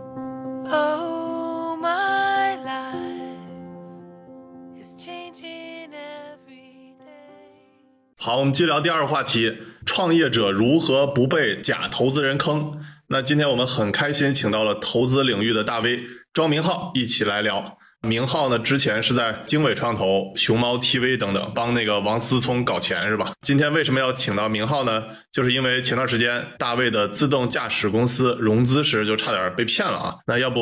大卫先给大家简单介绍一下，你到底为啥被骗了？这个故事应该也算是中国这个圈子里面一个很狗血的故事。就有一天我接到一个电话，电话那头一个姑娘打电话，喂，是惠尔智能的这个常总吗？我说啊，是啊。他说哦，我们是这个深圳某家机构的。哎，我一听这机构，我说我认识你们老板呢。他说啊，是吗？我说对呀，我跟你们这个某某博士和某某博士，因为这个机构的两个大合伙人都是博士，也其中有一个是清华的本科研究生和博士，还是蛮厉害的。然后我说我都认识他们。他说是吗？哦，你们最近还有融资需求吗？我说也可以吧，我们刚从日本融了一轮，你如果想上车，当然还可以给你个船票哈。就跟他聊，他说这样吧，你方便发个 BP 过来吗？然后我当时想，不是给过你们吗？不是今年去过好几次了吗？然后呢，我我就跟那小姑娘说，我说行，这样我拉个群，让我们公司司这个总监。给你一份好，打完电话撂了，拉了个群。第二天呢，重新给他写一份 BP 发过去了，发过去那边呢，马上就说哦，那这样我们带公司的人来你们这边聊一下吧，公司的这几个高管。我说行啊，欢迎啊，这好久没见你们那两个合伙人了。然后呢，第三天就来了，来了之后我说，哎，就是他们其中有个合伙人姓林，我说林博士呢？然后来的那两个男的呢，就是说，哦，老林呢。老林今天有事儿，今天忙。其实那天来了三个人，一个是这个小姑娘，还有一个是今天这个这个故事的主角，姓谭，叫谭小平。先说这个姓谭的，然后我们就开始聊。聊了之后呢，他就把这家公司的这个整个的 portfolio 里面的这个项目啊，都都吹了一遍啊。当年投过小马，投过这个公司，投过那个公司，反正自动驾驶行业里面都都数落一圈。然后跟这个老板也熟，跟那个老板也熟，讲了一个小时，讲了一个小时呢，还把我数落了一个小时，就说你们这个地方不行，你们那个地方也不行，你们这个战略上怎么怎么地。后来就走了，走了之后呢，临走的时候还跟我说：“那个常总，改天欢迎你来我们公司喝茶。”我说：“行啊，你们公司我去过，不就在那个深圳百度大厦斜对过吗？下面还有一个星巴克。我有一次在你楼下等那个林博士啊，对对对，欢迎来这儿喝茶。”然后这个故事就结束了。第二天，对方反馈：“哦，这个项目我们决定不跟了。”然后就就没了。但但是呢，这个事儿在我脑子里晃了这么一个星期。然后呢，我就给这个林博士发了个微信，我说：“林博士好啊，上周贵司的同事来我司来指点哈。”他说：“谁呀？”我说：“这个谭小平啊。”啊，没这个人呢，我们公司没有这个人呢。哎，我当时就怎么回事？我就问这个小姑娘，我说：“哎，你跟我说说，你是这个这家公司的人吗？”她说：“嗨，常总这么跟你说吧，我们是某某银行放贷的。”啊，然后。啊！我说那来的那个谭小平呢？他说他是这个君毅资本的，他们是 FA，是跟我们合作的。我说啊，我说那那那中间聊的不都是那家机构的故事吗？他说常总是这样的，我如果刚开始就跟你说我是某某机构放贷的，你可能电话直接就给我挂了。我说你这这不是诈骗吗？你们啊，你你把我 BP 也拿走了，来这儿对吧？技术我也跟你讲了，我们商业模式客户都跟你讲了，产品也看了。然后结结果你们不是这家机构的，你不是这家机构，你顺杆爬什么爬？因为在整个对话过程中，我们一直在聊这深圳的这家机构投的项目，包括它的逻辑，包括里面的员工。我还跟他开玩笑，我说你们公司有好多我那个深圳深国交的学妹。他说哦是吗？你知道就一直顺杆爬，临走的时候还跟我说来来他们公司喝茶。我现在想想，那那尼玛是你家吗？对吧？你让我去你家喝茶，那尼玛都不是你家，你让我去哪儿喝茶？后来我就觉得来就觉得不对劲儿，我就跟那个林博士说：“我说这感觉被骗了。”他就赶紧问那个谭小平，那个谭小平呢就说：“哎呀，不好意思，就那意思就是说没想到两边都认识。”后来这个林博士就很严肃的说要用官方的这个微信公众号发一个。对方那个君毅资本的谭小平说：“哎，那别别闹僵了。”但是始终也没跟我道歉，这都过了两三周了，也没跟我道歉。但是那家放贷的机构派了一个高级经理过来跟我道歉了。但是他们整个这个逻辑是什么呢？就是说，第一，他们觉得啊，如果打电话是放贷款。那我肯定上来就挂了。第二呢，他觉得他们这家机构呢，可能在市场上这个名声也不是那么那么响亮，别人不会接待他。我说你这不扯淡吗？你是个职业学校的毕业生，和你是哈佛的，我肯定先接待那个哈佛的。结果你来了，你跟我说，如果你是职业学校的，我就不接待你。你这属于诈骗啊！你你这跟那个骗子有什么区别？他说啊，不好意思，实在对不起，你看看怎么补偿你啊？这事儿全坏在那个谭小平身上。我们以为他跟那个林博士那个机构有合作呢。我说你看见人家握手照了吗？对吧？有没有 M O U 啊？有没有战略协议啊？呃，你凭什么打着这个机构就来市场上来忽悠啊？这个中间最暴露的是什么呢？是这个临走，这个谭小平让我加他微信，他那个微信名称叫做。我还发给丹尼呢，把我笑死了，叫做一个叫什么智慧和有魅力的男人。然后呢，他他他通过我微信验证之后，对方是我是智慧和有魅力的男人。我当时想，我，还有比我更不要脸的吗？我就够嚣张的了，对吧？还有比我更嚣张的？这什么人？我说那就会会你吧，我就看你这微信朋友圈，一会儿这儿加班嘞，一会儿这儿。我觉得如果你是这公司的合伙人级别的，你至于吗？还有其次，为什么我问这林博士？我说贵司来人呢？因为通过我对这个林博士的了解，因为他本硕博都是清华的，他们公司的人都比较踏实，就是对技术有理解的，不是一个特别跳的一个人。或者说不是那种，就是坐我对面坐没个坐相，站没个站相，一会儿左拐嘞，一会儿右拐嘞，感觉就是如若针毡，不停的数落我，还跟我说啊，他跟那谁谁谁熟啊，刚喝过什么什么啊，他跟那谁谁谁也熟啊，你知道就报菜名就类似我们天津人说相声报菜名啊，就开始报这人名我就觉得这人怎么这么跳？这个事儿在我脑子里，其实倒不是说他不投，或者说啊，他说不跟进了，我我有点什么反应，不是，而是说我觉得这个人明显跟深圳这家投资机构完全就。Chemical 就不对，你知道吗？对，是感觉平时大卫都是给别人指点江山啊，然后结果被这个有智慧、有魅力的男人指对指点江山了一个小时，发现不对劲儿了啊。后来我才知道，这家公司就是 FA，FA 其实就是金融皮条客嘛，对吧？帮人拉皮条的。然后呢，特逗，我就在微信上搜这家机构，刚打两个字儿，后面关键词骗子。你可想而知有多少人搜过他。我为什么今天敢就是说公开的点名说他呢？因为他到现在有我微信，他也没跟我道歉，这事儿他也没给我个交代，对吧？既然你不给我个交代，我不就给你个交代吗？感觉这种骗子的事情，其实，在投资圈还是挺常见的。我是觉得，就是大卫已经是一个非常有经验、见过很多投资人，并且知道投资圈的大概的样子的一个创业者。那这个事情的暴露，就彻彻底底的发生在今天这个时间点，就特别有意思。是说，整个中国的一级市场在现在这个时间点处于一个非常非常低迷的状态下，在这种非常低迷的状态下，就幺蛾子会出现的更多，而且更幺蛾子，对吧？因为原来我认为可能只是我们见到了一个假的投资人，但现在看上去连他连投资人都不是，对吧？他还是一个利用放贷的途径去接触到的公司，然后再去连接一个根本不认识的投资人，就他他连投资人本身都不是，就更跳出原来的那个范畴。那可能也确实是今天这个时间点，整个中国的一级市场真的是，我我甚至经常跟身边的朋友开玩笑来讲，中国的一级市场已经快没有了。嗯，就整个的这个市场已经快没有了。在这种情况下出现这样的幺蛾子，技巧来讲可能也也合理了，因为你会发现，对吧？大卫在自动驾驶是一个相对还算热门的方向，它比那些我们原来熟悉的方向已经好很多。那自然而然就会有很多人想打这个主意，是说，无论是 FA 也好，还是放贷也好，还是怎么样也好，但他们可能就没有想过，或者他们根本就不知道，也没有这个概念，是说这样一个已经在行业里有一定知名度跟认可度的公司，理应已经见过那些头部的投资人了。对说实话已经早就认识过了。我微信里面基本上国内前三十号的机构都有人，而且我这些校友啊，这些学弟学妹们都基本上都在这些公司，就是基本上抄起电话就问了。那像大卫这种，就是认识很多投资人，然后通过微信名比较离谱的识别出骗子的方法，还有什么方法就是能看出来这个人到底是真的投资人啊，还是假装投资人套你信息的呢？今天这个时间点，几乎所有的主流的机构去聊一个项目方的时候，基本上我我认为啊，至少我所接触的靠谱的，会先去介绍自己机构的情况，对，会先去说机构的投什么方向，对这个方向的认知理解，哪个合伙人在跟这些东西。因为在今天这个时间点，整个的一市场其实对于热门项目而言，其实是乙方，对吧？你什么时候对见一个乙方，先去数落一番，就是确实在可能在上一个年代里面，大家认为投资人是甲方，对吧？投资人是这个是爸爸，对吧？但现在这个环境下，其实对于有一定的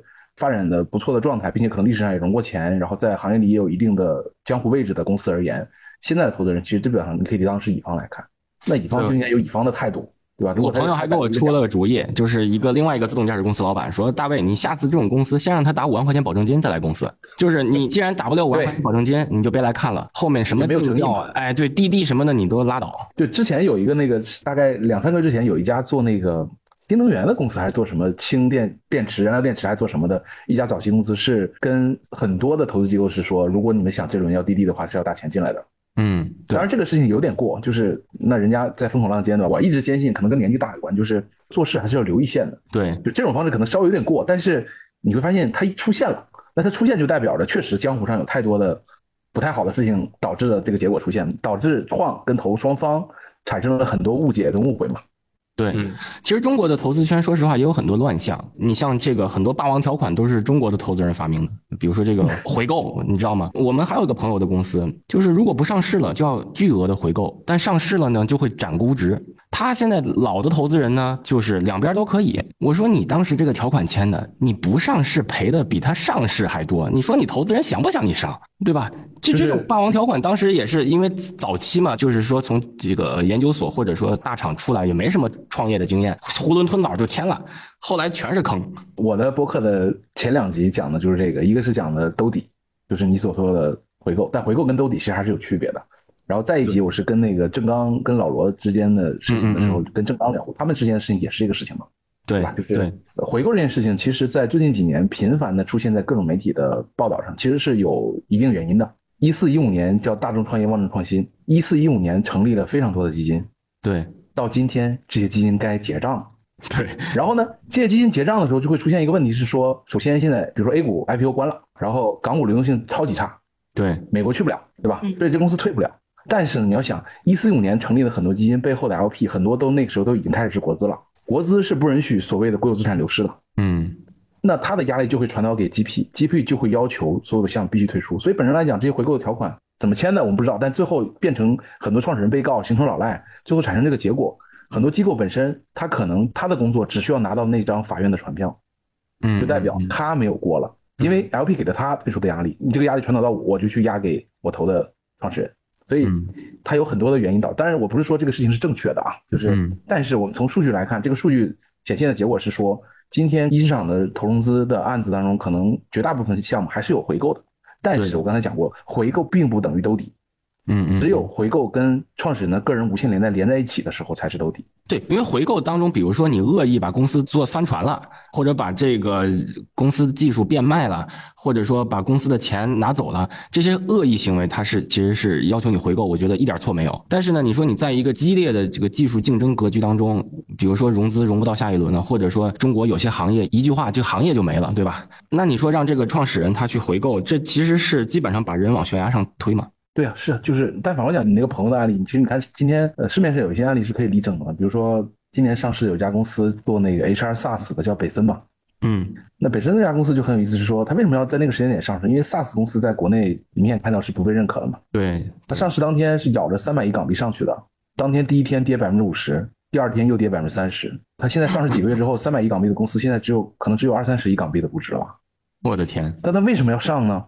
很简单，它为了解回购啊。对，反过来讲，它为什么一定要咬住一个超级高的估值呢？因为回购条款里一定有一个类似的关联条款，叫合格 IPO。对，你低于这个价格可能也不行，那我就咬着价，我只要找一点点钱，把我放出来一点点股份买掉，把上市这个事情做完，从法理上来说，回购就被解掉了。是的，我哪管它洪水滔天，对吧？我管它跌成什么样子呢？反正对吧？你们既然逼我，那我就用我的方式来解决。对，但是这种行为其实对这个 C 轮、D 轮和 Pre IPO 轮进来的这个投资人是相当不公平的，就是你你只要上船就翻船了。他没办法呀。听你们说，就感觉现在国内的这个流动性不太好，钱不好拿，美国的钱呢又不敢拿，所以现在还是很多公司都去中东淘金，对吧？还有像大卫去日本融了一轮的。那我就想问问你们，就你们感觉在日本的那些投资人啊，还有就是艾玛跟中东的投资人接触，感觉和国内的有什么不同呢？首先，我们在日本融资和接下来在日本进行的这种商业拓展，都是跟产业链上下游强相关的。比如说，我们这一轮的这个融资的公司是日本一家上市公司做，其实是做地图和 SLAM 技术的。大家都知道，这个高精地图其实是承载着自动驾驶嘛，我们之间是一个互惠互利的关系，所以这种产业投资我是比较欢迎。然后投资方呢也觉得能给他带来这种非常直接的技术上的补齐啊，和产业整个的一个大家可以去拓展整个产业，所以这种和纯财务投资人是很不同的。然后日本这边，我觉得就是因为日本年轻人创业的非常少，这个也是我跟我们那个投资机构的那个幕后的大老板、这个大股东聊过，他说日本确实很少有呃年轻人创业的了。一个是国家福利高，第二个呢是大家没有这个冲劲儿。然后呢，我又是一个这个 international person，相当于说国际人。其次呢，他们也能从我身上看到对这个技术的热情。他说，你看这这三件事儿放在日本，他就很难再找到这么一个年轻人，所以他是乐意参与这件事情的。那我也说说中东这边的情况，啊、我觉得中东最有代表性的肯定是他们的主权基金嘛。中东六国就是阿联酋、沙特、科威特、巴林、卡塔尔和阿曼这六个国家主权基金的规模达到了四万亿美金，超过全球三分之一。所以就是为什么现在大家都往中东去跑去融钱，他们火到什么程度呢？就是连以色列人都会定期去我们所在的这个阿联酋融钱，可想而知。但是呢，他们其实就像所有的富二代一样，特别讨厌别人是因为他的钱而奔着他去的。他们是很反感，就是说你当他是一个世界的钱袋。所以我会看到有一些我们中国的公司，呃产品也没造出来，然后拿着一个满屏都是英文错别字的 PPT 就赶过去找人家融钱，我都替这些公司捏把汗。我觉得这些中东主权基金，它除除了像任何基金一样想投一个高回报的项目之外，还有呢，他们其实非常看重这个项目是不是能够扩展他们国家的经济多元性。所以你会看到他们，比如说投我们国家或者投美国的那些新能源的车企，无一例外都会说要求你过来这边有建厂的条件。那你要满足这些条件，带动他们的产业链才能拿到钱。另外还有一个，我觉得他们这些基金挺有意思的一点，就是他们其实会在同一个赛道投不少竞品。我刚开始不了解的时候呢，就会以为他只是说想在赛道多投几个公司，然后分散一下风险。但是其实我后来了解的就是，这些主权基金里面能够 make decision 的这些大佬啊，他们都是有各自的野心，也有各自的 KPI 和利益链的。所以就是他们也希望被投的企业是自己拉过来的。所以可能这个王爷就拉了这个车企来投，然后另一个阁下又拉了另一家，所以他们互相也是有这种较劲的因素。还有一个，我觉得就这些呃中东主权基金跟其他的基金很不一样的一点，就是他们这些能够拍板的领导层，大概率还有一个别的含金量特别高的身份，比如说他可能是这个国家土地局或者交通局或者呃财政部的这种政府机构的一把手、二把手，也就是说他们手上是握着订单的。那我们打个比方哦，如果我是一个充电桩的创始公司，我找这些主权基金去要钱，他们如果看好我，就不只是能给我钱，还能给我订单，把我捧成比如说这个国家充电桩占有率最高的企业，让我就是出道即盈利，马上就有好看的流水和这个市场占有率。像阿联酋在这个国家上市呢，也是一个相对简单的事情，所以这就已经是一个非常好的 story 了。所以，当我们去想拿这些基金的钱的时候，很重要的就是要看这个主权基金里面是什么级别的人来跟你谈这个项目，拉来这个项目。这个拍板投不投钱的这个人，是直接能够决定后面他有没有 power。帮你进一步落地，然后转换成订单，形成这个闭环的。嗯，我觉得这个是中东的主权基金跟我们挺不一样的地方。对，我也补充些信息，就是最近像晚点也是公布了，比如说我们一些中国车企然后落地中东嘛，就比如说理想汽车。那其实这个消息我们在之前就跟他们签过保密协议，所以在几个月之前我们就已经。知道这个消息了。其实为什么我们说要拿这些主权基金的钱呢？虽然我们也知道，像理想汽车这种，它账上趴了八百多亿的这个现金储备，一点也不缺钱。原因就是，首先第一点的话，他们的当地人的很多的这种消费的习惯啊、趋势啊，其实都是跟着这些皇室的习惯风格去走的。就比如说他们的王子或者他们的酋长。开大 G，然后很多这些人就从路虎就改成开奔驰大 G 了。然后包括不只是这个车呀，还各种像什么饮料啊、吃的什么，很多都是他们的背后都有这种皇室的钱在背后支撑的。那与此同时呢，他们肯定也会做一些宣传代言啊什么。就哪怕小到阿布扎比的一家我们很喜欢去的果汁店叫 Fils。海边的一家果汁店也都是像他们这个皇室的去背后投资啊，然后甚至在 ins 上各种广告，所以那个果汁店都还挺火的。这个其实就相当于说他们是皇室中 KOL 一样这种感觉，这个是一个原因。然后第二个就是很多车企一听要到中东建厂，其实会吓一跳，就不想去那儿去搞这种整车的制造。其实啊，我觉得这个也都是可谈的，它不一定就是说完全的整车的冲汉图总啊，就。全流程的都在那边建厂，其实相关的配套的，如果你能把供应商带上，就比如说你的上下游能去在那边去建厂，我觉得这些也都是可谈的。反正我们现在就在牵头做这一些事情。我我也补充一个点，因为除了这个你们最熟悉的车之外，中东的主权基金们在投另外一个行业，我也比较熟，就是游戏、游戏、电竞跟体育这个这个大的板块。是的，确实就是我我们所接触的都是各个王子，对吧？然后这个王子们确实觉得老爸们在花很重的钱去投足球，可能对吧？这个 C 罗一年的年薪是两亿，对吧？两亿美金。那他会发现，在有另外一个战场里，在电竞这个战场里，差不多影响力可能要少一个零。嗯嗯，我们只需要两千万美金，可能就能搞定这件事情。所以他们在疯狂的也在弄电竞，就是爸爸们在弄足球，对吧？然后孩子们在弄电竞，对吧？在中东各个这个主权经济都是有这个趋势，而且。他跟很多公司聊也是类似的逻辑，他希望这些公司在当地成立事业部，甚至他们希望把比如说覆盖欧洲、东南亚甚至非洲地区的业务放到中东作为总部。他其实提出了很多这样类似的要求。这个这个引发另外一个观点是说，其实也 echo 大卫刚才讲他的投资人的观点。其实过去几年，呃，我们相较于财务投资而言，偏战略的投资是更政治正确的。某种意义上是政治正确的，就是无论是在中国还是在全世界范围内来看，今天这个时间点，纯正意义上的财务投资其实在往弱的走，但是偏有战略意义的，那主权基金某种程度也是有战略意义的，是呃，偏战略意义的投资，其实在一市场变得越来越强势，甚至更极端一点讲，比如说三十六氪，对吧？今他每年会开两次的投资人大会，那之前所有的投资人大会每年两次投资人大会是不分主题的，但是今年第一次，他投资人大会上半年还是正常的投资人大会，下半年的投资人大会就改成了 CVC 投资人大会，就是他专门为 CVC 这个主题贴一半的带宽来做这个主题。嗯所以某种来说，它确实成为了一种政治正确。然后还有一点是说，我们谈论海外叫主权基金，那主权基金还有一个词叫国家意志。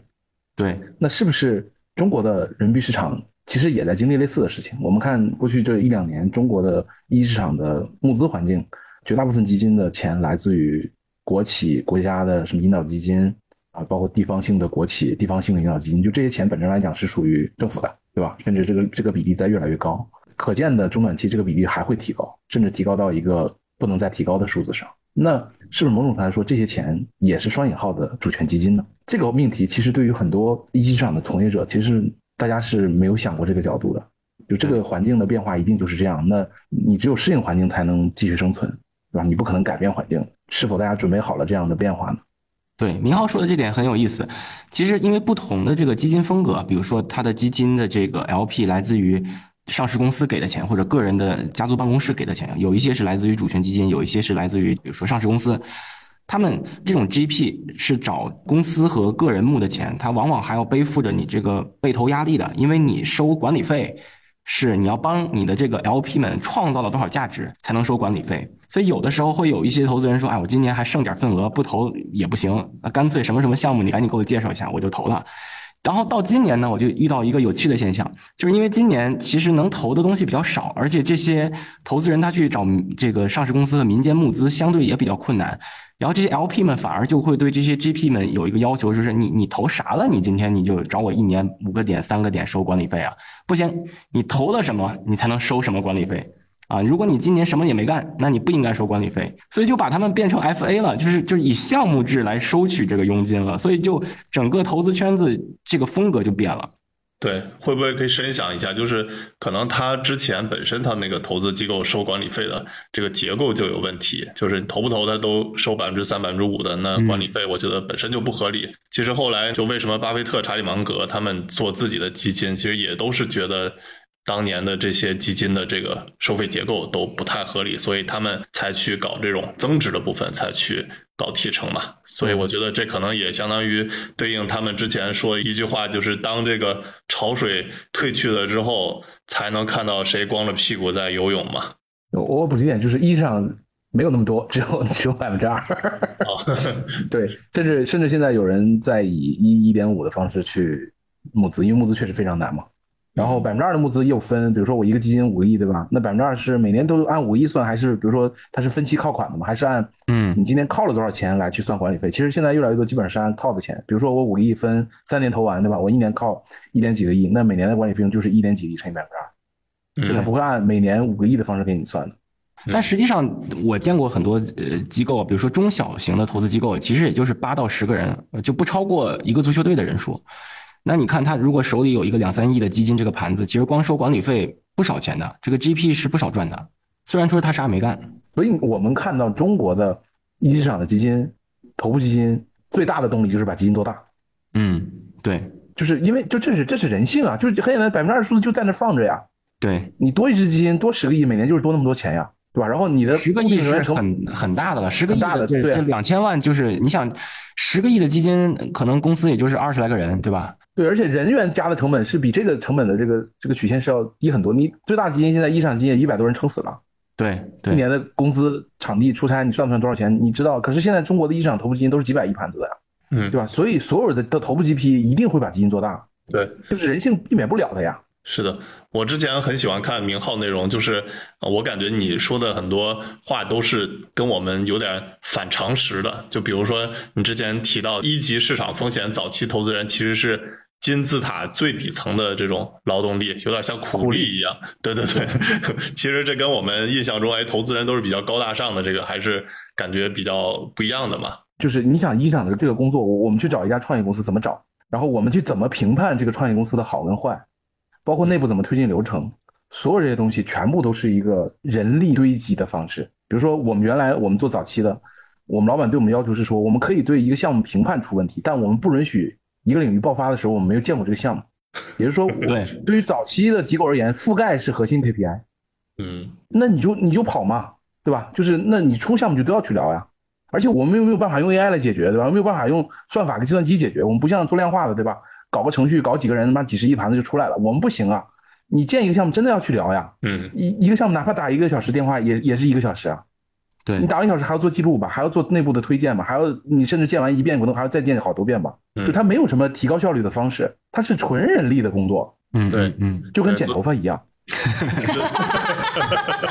对，就跟剪头。为什么我用这个比喻？很简单，你去问，你去在街边问任何一个理发师，问他的终极的人生理想是什么，大概率他会告诉你自己开店。对，你去问一市场的大部分从业者，他的理想是什么？早年肯定都是自己想要单干，因为为什么？就它就是一个堆积人力苦力的方式建立起来的这样一套东西嘛。它为什么讲究所谓的言传身教，讲究师徒制，对吧？呃，没有办法用所谓的太多的科学、科技、AI 算法来解决，因为它这个生意本身就是一个传统的不能再传统的运转方式。嗯，对，就是我这点我认同明浩的。其实，在创业早年，实际上任何人跟我介绍一个投资人，比如说大卫，哎，这个朋友是介绍是投资人，我都会挺热心的去跟他坐一坐，喝个咖啡，或者说拎着包就就飞到北京、上海这些地方去屁颠儿屁颠儿去聊了，啊，就去聊，就因为你总觉得再小的这个希望，它也是希望嘛。后来我就慢慢成熟了之后，我觉得不对，我可不给你当分母，你自己先研究研究吧。你你研究好了，你再来我们公司看看。就我一气儿都跟你讲了，从产品到方方面面，我没时间天天陪你那儿立根楞的。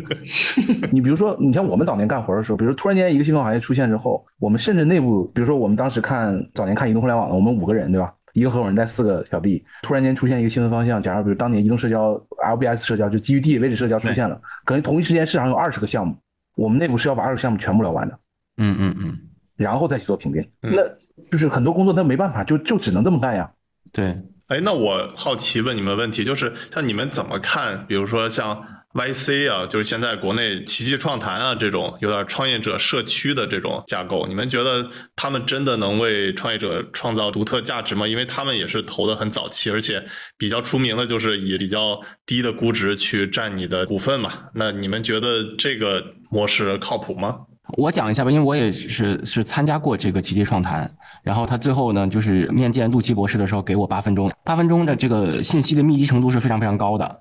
这种属于反向。就刚才明浩讲了，就是说他们当年是拎着包到处去跑，对吧？其实这种模式相当于说他靠陆琪博士的这个号召力，当然陆琪博士确实在行业内，尤其是人工智能行业属于超级大咖，毫无疑问。他靠他的号召力，让大家拎着包去找他，他用最简单的方式去分解项目，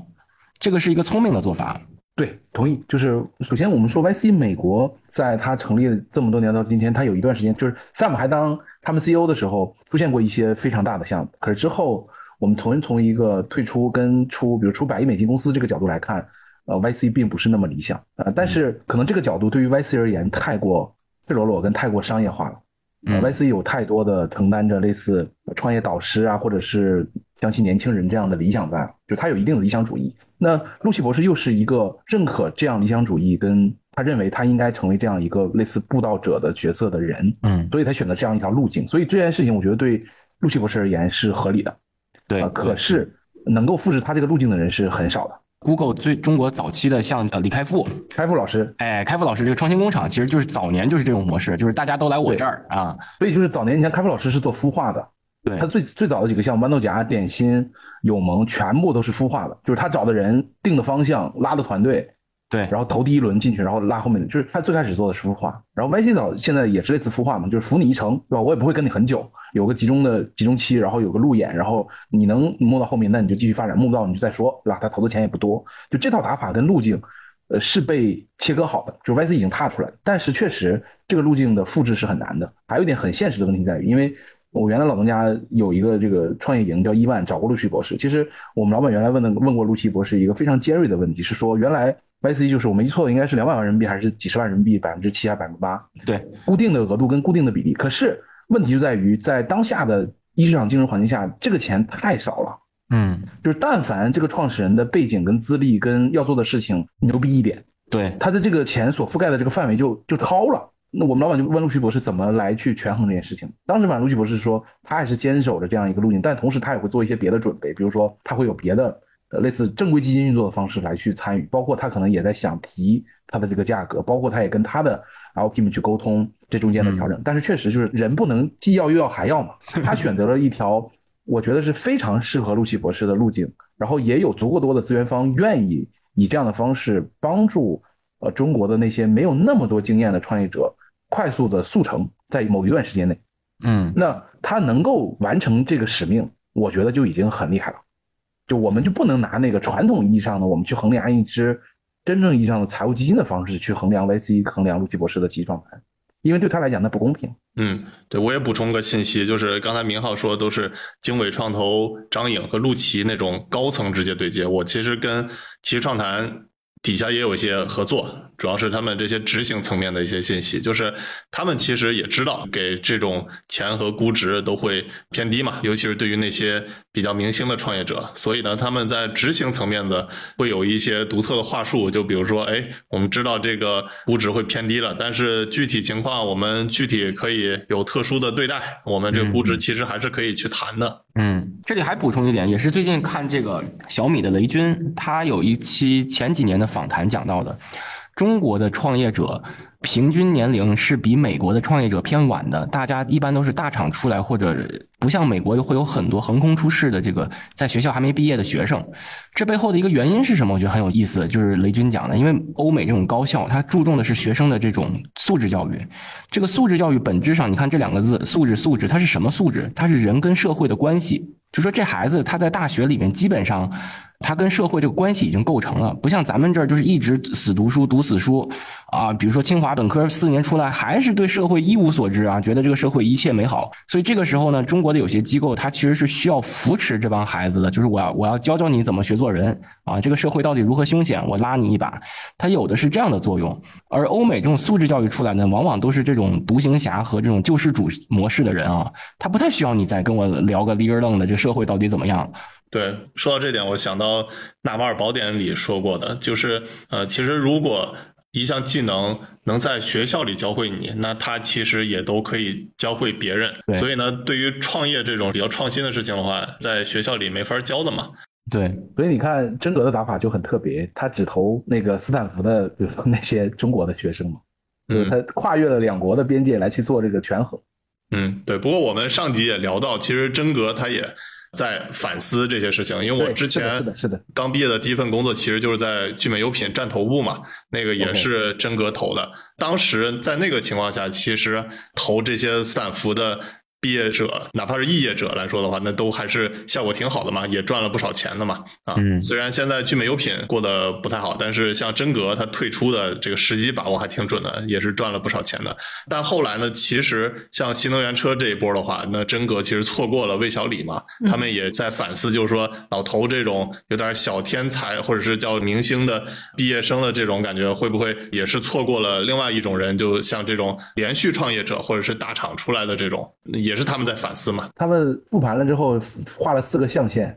小天才是原来的他们最熟悉的，然后另外一个极端叫老司机，就是理想啊、李斌这种，对吧？然后操盘手，然后科学家，这是他们现在四四种投的四种人。而且这个也让我想起，就是说车企他们在选经销商的时候，其实刚刚开始，中国的这些车企出去在海外都会想选那种在当地就是 top one 的经销商来代理他们的车。但是后来呢，慢慢慢慢的踩过坑之后，现在我知道有一些车企他就专门不选 top one，他觉得 top one 是他们最不好控制的。反而是那个 top two、top three，它会有野心去超越那个 top one，所以会给你更加多的资源。所以这个也是在动态调整的。对，而且 top two、top three 那种也是路子会更野嘛，也更敢做一些事情嘛。对，是的。嗯啊，对我还对明浩的一些个人经历比较感兴趣。之前你不是在那个 熊猫 TV 嘛，然后我看也是做高管，帮他们去融资嘛。我看你也在节目里开玩笑说，就是帮王思聪去找钱，那 这个是就有点像这种帮姚明增高一样嘛。今天万达也在找钱呀，对吧？最近万达的日子也不是很好过，对吧？我是觉得当年是一个，哎呀，当年是个好时候啊！我二零一五年去去熊猫，就是大众创业万众创新的时候，就整个的氛围特别的好，而且二零一五年是 A 股的，我没记错的是一五年还是一六年 A 股六千点的时候嘛？对，一五年左右，就是对，然后乐视疯涨的时候嘛，对吧？就是我们所熟悉的这个传媒这个大的板块，在那个时候是风口浪尖一般的存在。所以当也反过来讲，也是为什么那时候校长就我们叫王森叫校长，他愿意在那个时间点选择创业的原因嘛，并且是他所熟悉跟之前有过积累的一个方向。那个行业也很有意思，就是游戏直播。而且我下题，因为我在做自己的博客，最近游戏直播行业出了一些比较多的事情，比如说斗鱼 CEO 被抓啊，比如说这个行业最大的主播不能播自己的游戏。然后很多事情，然后我突然就感慨，就是我所熟悉的这个行业经历了大概小十年的发展，可能终究变成一场梦。就是这个行业最后谁都没有出现，谁都没有成功，所有的钱烧进去都变成了水花。那当年我们回头再去看我所经历的那几年的战争，现在看上去就跟小孩子打过家家一样。这个状态就是说，我们当年在做游戏直播的时候，是属于大概七八家初创公司去搏一个大概十亿到二十亿美金的平台级公司的机会。嗯，那阶段性的证明这件事情是可以搏到那个样子。那事后证明，你像斗鱼虎牙上市的时候，大概都是几十亿美金嘛。可是我在一八年，呃，离开的时候，我也写过，我说在一八年这场仗打完的时候，就跟我们打游戏一样，我们打完了第一篇之后，开始进入第二篇的时候，我们推开那个第二篇的大门，发现所有的怪物长长高了五倍，血厚了十倍，就是 就跟我们打暗黑二对吧？先从普通然后开始打噩梦一样，就这个感觉是一模一样，就是你打完了对吧？然后最后决出来了所谓的所谓的胜利者。然后你站在那个大门前，看到巨人们还在那儿厮杀，然后是抖音，是快手，对吧？是 B 站，是当时的爱奇艺，就是那个感觉是非常明显的。那你要迎接下一场战争，那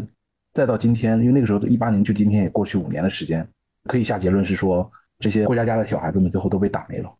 嗯，就是这个结论特别的特别的伤感。但是因为我我在准备这期内容，我在下期播客可能会更新这个内容。我暂定的标题叫“呃，十年游戏直播终究是梦一场”。嗯。对对，就是特别的特别感慨。虽然不是一个特别大的行业，但是经历了太多乱七八糟的事情。这里我想说一个也有点是弯道超车的案例吧。在中东有一个被誉为中东版小腾讯的一个产品叫 Yalla，然后它的创始人蛮熟的。对，就是三个中国人嘛。他是阿联酋相当于到美国上市的第一家互联网独角兽，所以他上市那天，哇，整个迪拜塔都为他们亮灯，然后迪拜的酋长都亲自发推特祝贺他们，就真的是非常牛的存在。但其实我们看这个 A P P，它这些东西都是在中国。早就存在过的，其实说白了就是中国的那套互联网的模式，加上中东的一些本地化，包括它的语言，就是像你刚才说的，它是以社交为底色，然后扩张到这些游戏的板块，包括游戏的直播，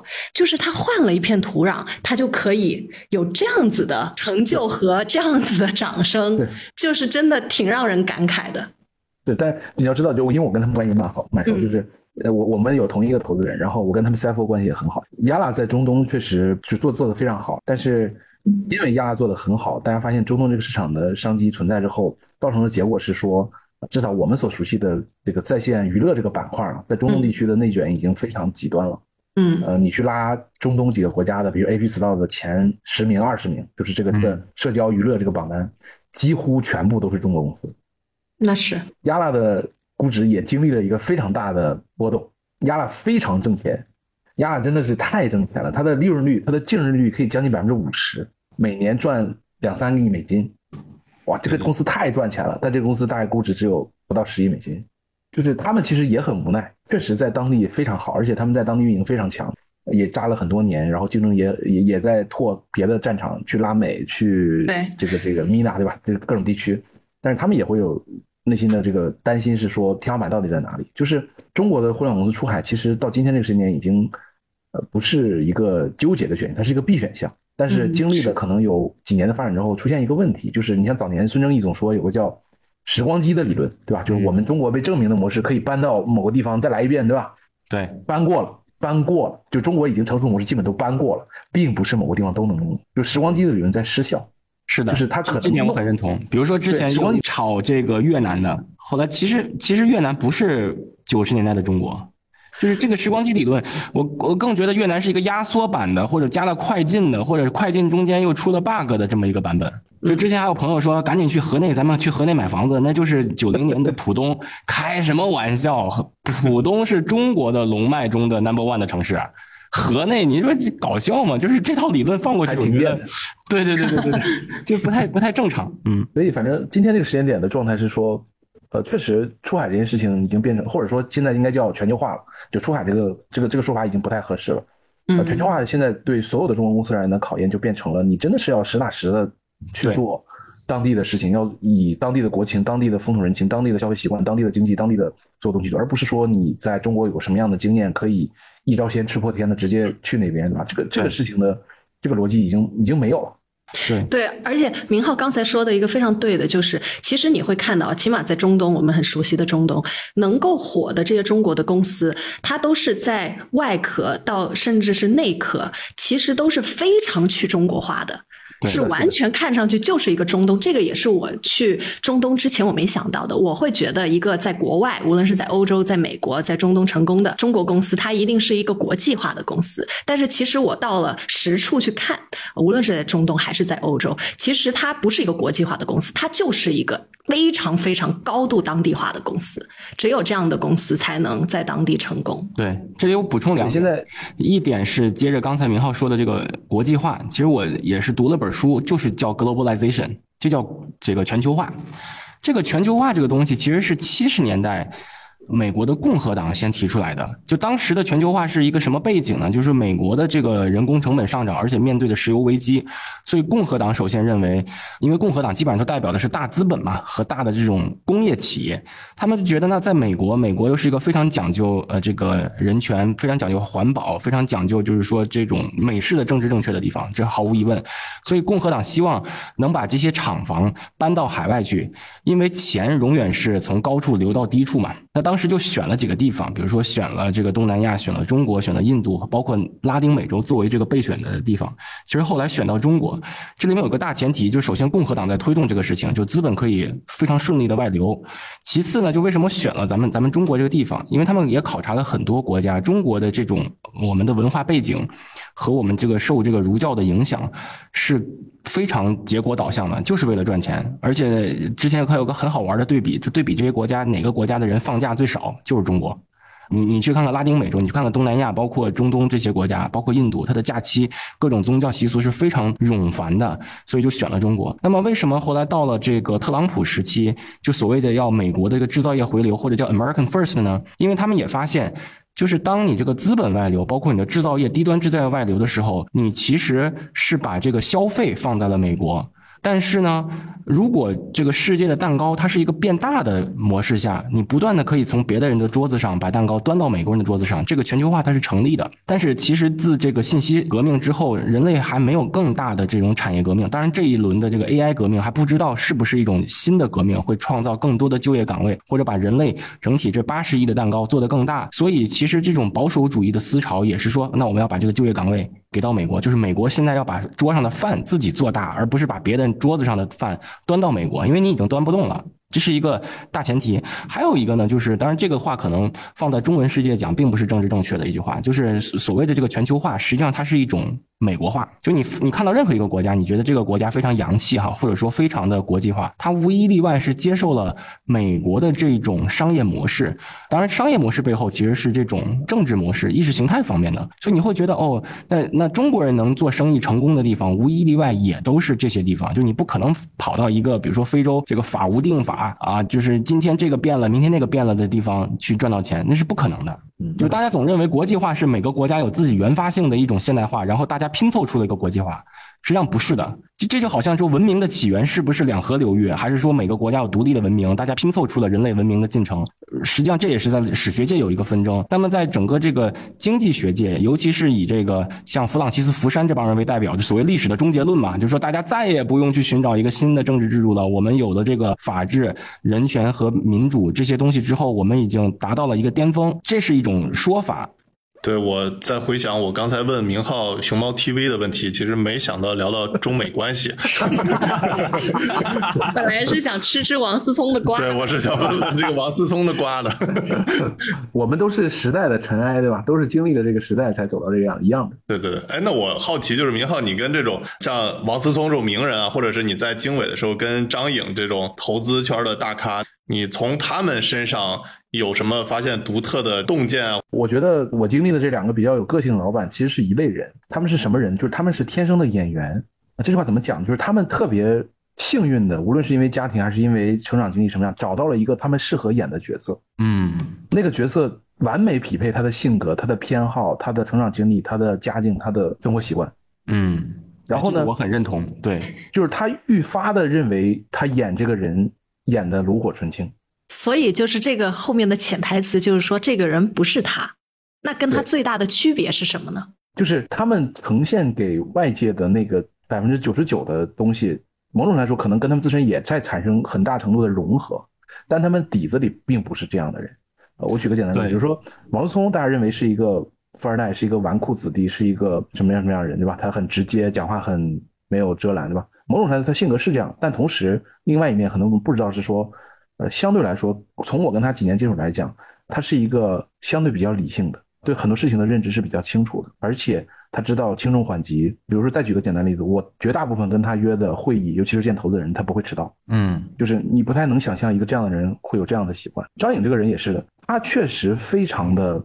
自我，非常的愿意去表达一些极端的观点，跟去引领一些讨论跟趋势，对吧？甚至寒冬三杰嘛，对吧？嗯但是他内心底子里其实是一个挺圆滑的人，其实是一个没有锋芒那么锐利的一个人。但是没办法，今天他在这个位置，他不得不表现出的样子是一个那样的样子。嗯，但你刚才说那个王思聪就见投资人不迟到，这个不是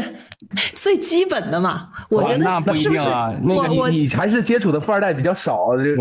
我我是觉得有的时候就是我也听别人评论富二代，就说他好了不起什么，然后就问他有什么了不起就说对，就是说比如说这些事情什么，他都不是说他的助手去帮他办，而是自己办，这不是正常的吗？我就会想到那个王尔德说的一句话，就是说如果你成功了，丑的就是耐看的，胖就是圆润，矮就是精华，黑就是质感。什么都能圆回来。威廉王子还有他的弟弟 Harry 对他们就特别喜欢去那种野营嘛，就是搞的那个露营脚都是啊，露营搞的那脚都是泥巴什么的。然后网友还在下面说啊，你看王子都是这么的接地气，亲民，对，亲民接地气。然后后面那些人就回复说，那是因为他是王子，要是我这样，那就是个。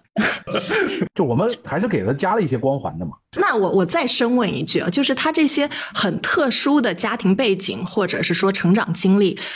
我们如果不给他加光环，有什么是因为他这些而让他与众不同的东西？我我分享一下我认识的富二代。第一个呢，就是女生哦，她们都会有一种天生的度假的感觉，无论她多忙碌，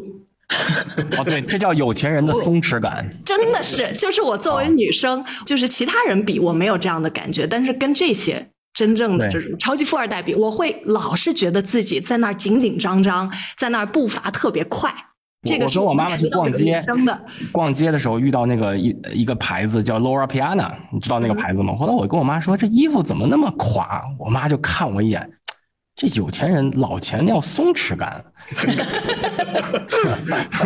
我 echo 一下艾玛这个事情，其实是一样的。就是做完熊猫之后，很多人问我有什么感触，我是说不太能跟富二代一起创业。为什么？就是我记得特别清楚，熊猫是一九年三月份正式结束的，但其实啊、呃熊猫在一八年就不是特别好了。一八年一整年，其实我作为公司的类似战略跟投资负责人，唯一的事情其实就是在卖公司，嗯就是我找各种各样的可能性去让这个公司就要要有人把它接手，对吧？你可以这么理解。所以那一年时间，基本上我就焦虑的不行，然后每天经常出差，天天出差，然后去找中国各种各样的互联网公司聊各种各样的可能性，每天愁的跟什么一样。然后有一天啊，我老婆在我，因为我早上要赶飞机，他在做早饭的时候就说，他问我这样一句话，他说：“这公司是你的吗？”嗯，对吧？我在公司是可能只有百分之一的股份，但是你就没有办法回答他这句话。就是这样的背景的人创业的公司，他不会认为这件事情对他来讲是天是零跟一，嗯嗯就这个事情对他而言，可能只是很多事情中的一个，嗯甚至优先级可能不会排到特别靠前。所以哪怕是这个公司都快要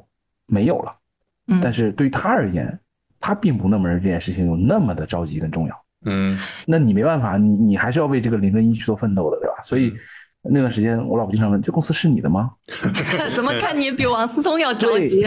是啊，然后甚至因为我们知道，就校长跟家里其实并没有拿很多钱，嗯，然后我说这公司没有钱了，然后我老婆笑着说：“她说你觉得任何人会信你说王聪没有钱了吗？还是你老婆人间清醒？对吧？就是那那这种问题真的你没有办法回答呀。那但事实就是这样的呀，嗯对吧？所以就是这是他们我觉得这个侧面能反映出明浩是一个非常有使命感和责任感的人。啊，对不不不，没没那么高尚。我跟你分享一这活儿得点干完嘛。就是其实我在原来百度上班的时候，我也特别拼命。当然，自己做了公司，我也很拼命。然后呢，我们公司也有员工会跟我聊天说说，老板你每天这么累，当然你从公司这个你股份多，那你毫无疑问。我说不是，我就引用我母亲原来跟我说的一句话，她说这个优秀是一种习惯，就是 我打工的时候我也特别尽职尽责，就特别认真，所以我出来创业，我还是保持了那种 momentum。我觉得很多人都是这样的，就是你像明浩，你不可能说你当年是个很松弛的人，就是说当一天和尚撞一天钟，然后你 你变现在的你不可能的，这个是是一语贯穿的。对，是，这确实我赞同大卫你妈说的，优秀是一种习惯。反正我们自吹自擂一下吧，就比如说我们做的这个小播客，其实很多人都不觉得这是一件什么多大的事情，但是我们自己团队里就觉得，就是说如果反正做这件事情就把它做好嘛。如果是行业内自己真正做播客的人，就能听出来我们。对于这个播客后期的处理，其实都是相当的细致的。就比如说，我们录制个四五个小时，然后最终剪出来两个半小时，然后而且还要精简两遍，而且把各种话茬或者是那些片儿汤话都剪掉。其实这是一个工作量很大的一个事情。所以我们反正想法也很简单，就是说，既然这个是我们的一个作品，那我们就要对它负责。还有一点也是，呃，我经常跟我们团队同学说的，就是说，如果你在我们团队干过后期，期，那你其实哪怕以后不在我们团队工作，其实到市面上你都可以说这是你参与的一个作品，那对吧？那其实就是你的行业内也知道，我们这个团队对质量要求都会比较高的，所以以后你再去找工作也相对来说也会比较容易一些吧。嗯，这怎么这么像我法国一个女生朋友的一句话，就说从我这儿毕业的男生以后在市场上都不会差。盖过章了，盖过章了。对对对对。当然，咱们为了这个播客，其实前期准备是蛮花时间的，尤其你像我是巨忙，当然这个月。就是更加忙，所以有网友问咱们怎么还不更新？其实不是说不更新，而是确实太忙。然后在这种忙的状态下呢，我们还我还是要挤时间，就包括哥几个也是要挤时间去为任何的热点话题去研究，然后从热点话题当中再挑选出我们认为可读性比较强的，我们再来做这个节目。实际上背后的这个工作量也是蛮大的。当然，我们还是保持这种 momentum。然后给大家分享一下，我不是呃上周也是做客一个国内的这个论坛，然后就有很多台下的这个圆桌会议，就是这个台下的朋友问问问题。然后呢，我回答完一个问题之后，大家就只问我那问题了。就感觉其他几个人就是对对于观众回答的问题不能 catch 到，然后呢就就一直从特斯拉到这个 GPU 到这个中美关系什么都问我。然后你说我作为一个自动驾驶公司的 CEO，这些知识哪里来的？这都是咱们在过去接近两年的这个大小马聊科技这个准备当中不断的去学习，不断的储备，然后就慢慢慢慢变成个小懂王。然后你随便从抽屉里就能抽出这个问题的答案，回答这些观众了。对，是的，就像投资圈的问题问明浩，肯定都能对答如流的感觉啊。对，投资、游戏、社交、互联网应该都可以。我特别同意你们说法，就是我原来一直没有做，但是其实从几年前就参与很多的串台呀、啊，包括自己也写东西。很多人说你为什么不自己做？当时我就说，我说你自己做一档博客，其实是一个类似产品的交付。嗯，就是我用交付这个这个说法，就是说你要有完整的对这件事情的主动性跟边界的非常清楚的定义，然后你要为这个事情负责。我懒人特别懒，不愿意搞这种事情，我闲散惯了，对吧？但是今年就是。最后还是做了，所以我起个名字叫屠龙之术。就我们所会的这些东西，什么互联网啊、to C 啊，包括一市场投资啊，其实都是屠龙之术了，就是已经越来越没有用了。所以这个交付的这个压力没有那么大，对吧？听这个东西的人也不会有那么多了，所以就可以稍微放松一点。对，然后今天我们开场以大卫被骗的经历进入，对吧？啊，那结尾其实我也想引用查理芒格的一句话送给大卫：不要同一头猪摔跤，因为这样你会把全身弄脏，而对方却乐此不疲。对，所以大家建议大卫赶紧把这事儿不开心的都忘记吧。对，与此同时呢，大家也知道之前的节目我们就经常引用查理芒格的名言嘛。那查理芒格先生也是前段时间去世啊，其实我觉得还是很可惜的啊。有句话我觉得也是我很喜欢的，有个动画片叫《寻梦环游记》，死亡不是生命的终点，遗忘才是真正的消失。所以呢，以后呢，我们还会不时的去引用查理芒格的名言，然后也希望能把查理芒格的精神不断的去影响其他人吧啊，我觉得这个才是他给大家带来真正的价值。对，那真正认识查理芒格就是从小丹尼这边，真是小丹尼的精神教父。我在那天查理芒格去世，我在想小丹尼会不会如丧考妣，大哭一场？对，反正那两天情绪确实挺低落的。那虽然他也算是喜丧吧，也是活了那么久，但总是还是觉得这个事情。不太是滋味儿啊！不过那几天我其实也没怎么发言去对外说这个查理芒格的事情，因为我觉得也希望等这个风浪过后吧，大家都在讨论他的时候，其实就不需要我去再表达。所以我们也想遵从他的这种价值投资派的长期主义嘛，我们也是在长期的都会继续关注查理芒格，包括他的老搭档巴菲特，还有他影响的一波人，包括段永平啊、黄峥啊。李璐啊，那其实我们都会关注他们的精神，包括他们平时说的，我们觉得有意思的都会跟大家分享。然后呢，今天很开心，请到了明浩跟我们一起聊，也推荐大家关注明浩的一档播客，叫《屠龙之术》，而且他在知乎也是大 V，也推荐大家关注庄明浩。那明浩能不能跟大家分享一下你之后要做的一些内容啊？对，就是刚才讲，近期的就是下一期我可能会更新这个游戏直播行业的这个内容，因为我博客我我起名叫读书，就是真的是我会的很多东西，其实真的慢慢变得可能没有那么多人关心跟那么重要了。这可能也对我而言是一个创作的压力没有那么大的事情。至于我的工作的话，呃，其实我在一家这个互联网公司，在还在做战略跟投资的事情。我们在昨天刚刚 announce 了跟一个 spec 要搞在一起的事情，但是今天这个环境去香港，其实对于一家公司而言。其实是没有那么多的意义的，尤其考虑到香港市场的流动性、呃估值情况跟可能性的话，我觉得是一个不是有太多意义的事情。所以我觉得上市对于一家公司而言是一个开始，也是一个新的阶段的打开。可能对于我这样一个在公司内做战略跟做投资的人而言，你的身份跟状态可能也要有一些变化。之前可能江湖草莽惯了，对吧？未来可能要受的约束比较多了，所以。就是工作跟这个兴趣爱好两件事情都继续往下走着嘛。关注我们的观众有一些对投资这个行当也是挺感兴趣的。那你现在推荐大家还进入投资这个职业吗？一级市场投资最好就不要了，我觉得。当然，我还是觉得一级市场投资这份工作本身是一份非常好的工作，就是因为它，用我的说法是说，很少有一份工作是工作本身逼着参与的人主动学习、主动的做输入。可能类似的工作只有记者，但一级市场工资要比记者高。很现实，所以，对，所以就是这份工作本身是一份好工作，但是今天的环境跟这个这个行业的动态变化，可能让很多年轻人未必那么喜欢这个行业所以我其实内心是有些纠结的，因为我给太多人，因为知乎上问我最多的私信的问题都是，比如大学求职要不要加入这个行业。那几年之前我还是相对比较正向，但是在今天，我觉得如果按天平来算，原来可能九十分，现在可能要降到六十分吧。差不多这样，就是它还是一份非常好的工作，尤其是早期投资，非常容易让你知道当下科技行业在发生的最新、跟最快、最前沿的事情。你有资格跟有可能性接触到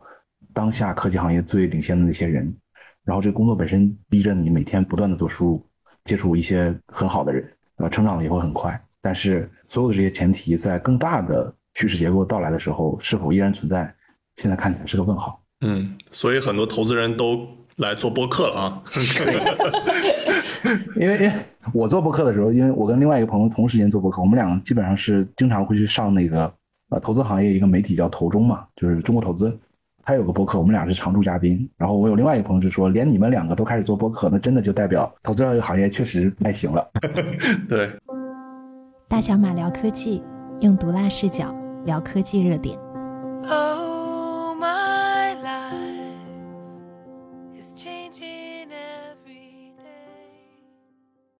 好，我们继续聊第三个话题，Cybertruck 终于交付，有啥惊喜？这个话题是艾玛特别想聊啊，因为得有四年前了吧，艾玛也去了 Cybertruck 的现场发布会，现场看到和我们在屏幕上看到的还是差别挺大的啊。那我就想先问你们一个简单粗暴的问题吧，这车你们买不买？买买。但其实我跟你说，我四年前在现场第一次看到的时候，它是非常挑战审美的。就是这个铁皮，让不只是我，现场很多人都觉得就像国外的那种公共厕所。而且这种起棱起角的设计，就是作为一个卡车来说，在现场很多人都觉得是不太成立的。所以呢，当这个车开进来的时候，我刚才还跟大卫说，站我旁边的那个哥们儿刚开始还以为就是道前菜，开玩笑的。以为真正的那辆之后才会开进来，但是呢，它这个车在现场给我的另一个感官就是，其实是比现在我们看到还要更加魔幻。我给大家复原一下当时的场景，就首先这个 Cybertruck 的名字来自那个电影 Blade Runner，对，那个发布会的外场也摆了几辆就是从电影出现过的那种有未来感的车。到时候在视频版我也贴出来。然后马斯克他当时就说，一百年来皮卡都长得差不多，所以他想造一辆电影里面那种真的有未来感和辨识度的皮卡，让它从屏幕走向现实。那当时呢，除了这个车记忆点让人很深之外，还有就是这个 Cybertruck 的发布地点。我当时的邀请函上写的地址是 One Rocket Road，火箭一号。这个车是在 SpaceX 旁边的那个特斯拉设计总部诞生和发布的。现场，马斯克也说，这个车将来会是火星的官方用车，所以我当时就觉得，哇，这个车从名字到造型到发布地点和那个最终的目的地都是科幻特质、网红基因。但是呢，其实它这个车即使是在特斯拉的内部，也是争议非常大的。所以当时的发布会，我们会看到特斯拉请了特别多的媒体朋友，就在国内都请了不少于十个媒体，这是史无前例的。就是因为他们也怕这个车初始订单会不行，所以他们当时的路数就是说，如果是订单不 OK 的话，那我们就请那些媒体啊、明星啊、rappers 啊先成为车主。事实上呢，当时北美几乎所有主流的科技媒体都订了这个 Cybertruck，所以确实是待望的车。当时他发布完这个车，股价就跌了好多啊。Cybertruck 在发布的时候，我刚好在底特律参加那个 SAE，就美国汽车工程师协会的一个峰会。然后现场就碰到底特律，像 GM 呀、福特呀那些那些人，就是大家这个中场休息的时候，端着咖啡那聊，就说啊，这个车肯定不行，这个车就是太违背常理了，反正说了一堆这种特别丧气的话。后来我想，这底特律的衰败跟你们这帮人应该有点关系。刚才你们说了这么多，相当于不是那么看好 Cybertruck 这个车的，但为什么还要决定买吗？最终我看交付的这版本跟它当时发布会版本还是有一些差别的吧，就比如说整个的这个车。缩小了差不多百分之五，价格也是提升了，然后续航也是缩水了，其实还是有不小的变化的。那你们觉得这车真的那么值得买吗？首先从我的角度来说，就是说作为一个科技公司的 CEO，我我一般都是对于这种新产品我比较追，但是也不是说什么新东西我都追。这种非常有辨识度的、比较跨时代的产品，我一般都会就真金白银掏掏钱支持一下。我觉得因为行业需要这样的声音和血液。就像我小时候攒钱买了一个初代的 iPod，啊，那个时候也是你说那 iPod 设计一个白白的线也是白白的，特别跳哈。当然，我觉得我这个人有的时候也比较跳，我觉得这个车整体跟我这个性格也比较像，所以我就特别想支持它。我是从很早就关注特斯拉，而且喜欢特斯拉。我觉得呢，特斯拉在比如说 Model S、Model X 时代，它是能造出那种让百分之十的人爱它十分的产品，但是反而是到 Model 三和 Y。我觉得它就变成了一个造出让百分之七八十的人都爱它七八分的产品。嗯，所以我其实是非常怀念就是早期的特斯拉的。这个 Cybertruck 会让我看到早期的影子。它是一个更有个性，更不是说哦我要所有的人，或者是说我要大部分人喜欢我，而是会让一部分人为你死心塌地的那种产品。所以这个是打动我的。对，是的，包括那个马斯克最近接受三 D 马龙采访里头也说了。特斯拉在做这个 Model 3、Model Y 的阶段都是很保守的，嗯，他们确实能做很多创新，但是呢，他们不敢去做那么多创新，因为公司就依靠这两款车大量量产交付，所以呢，他们在做这个 Cybertruck 的时候就要 Let's be bold，看那个马斯克传，我们之前也聊过这本书，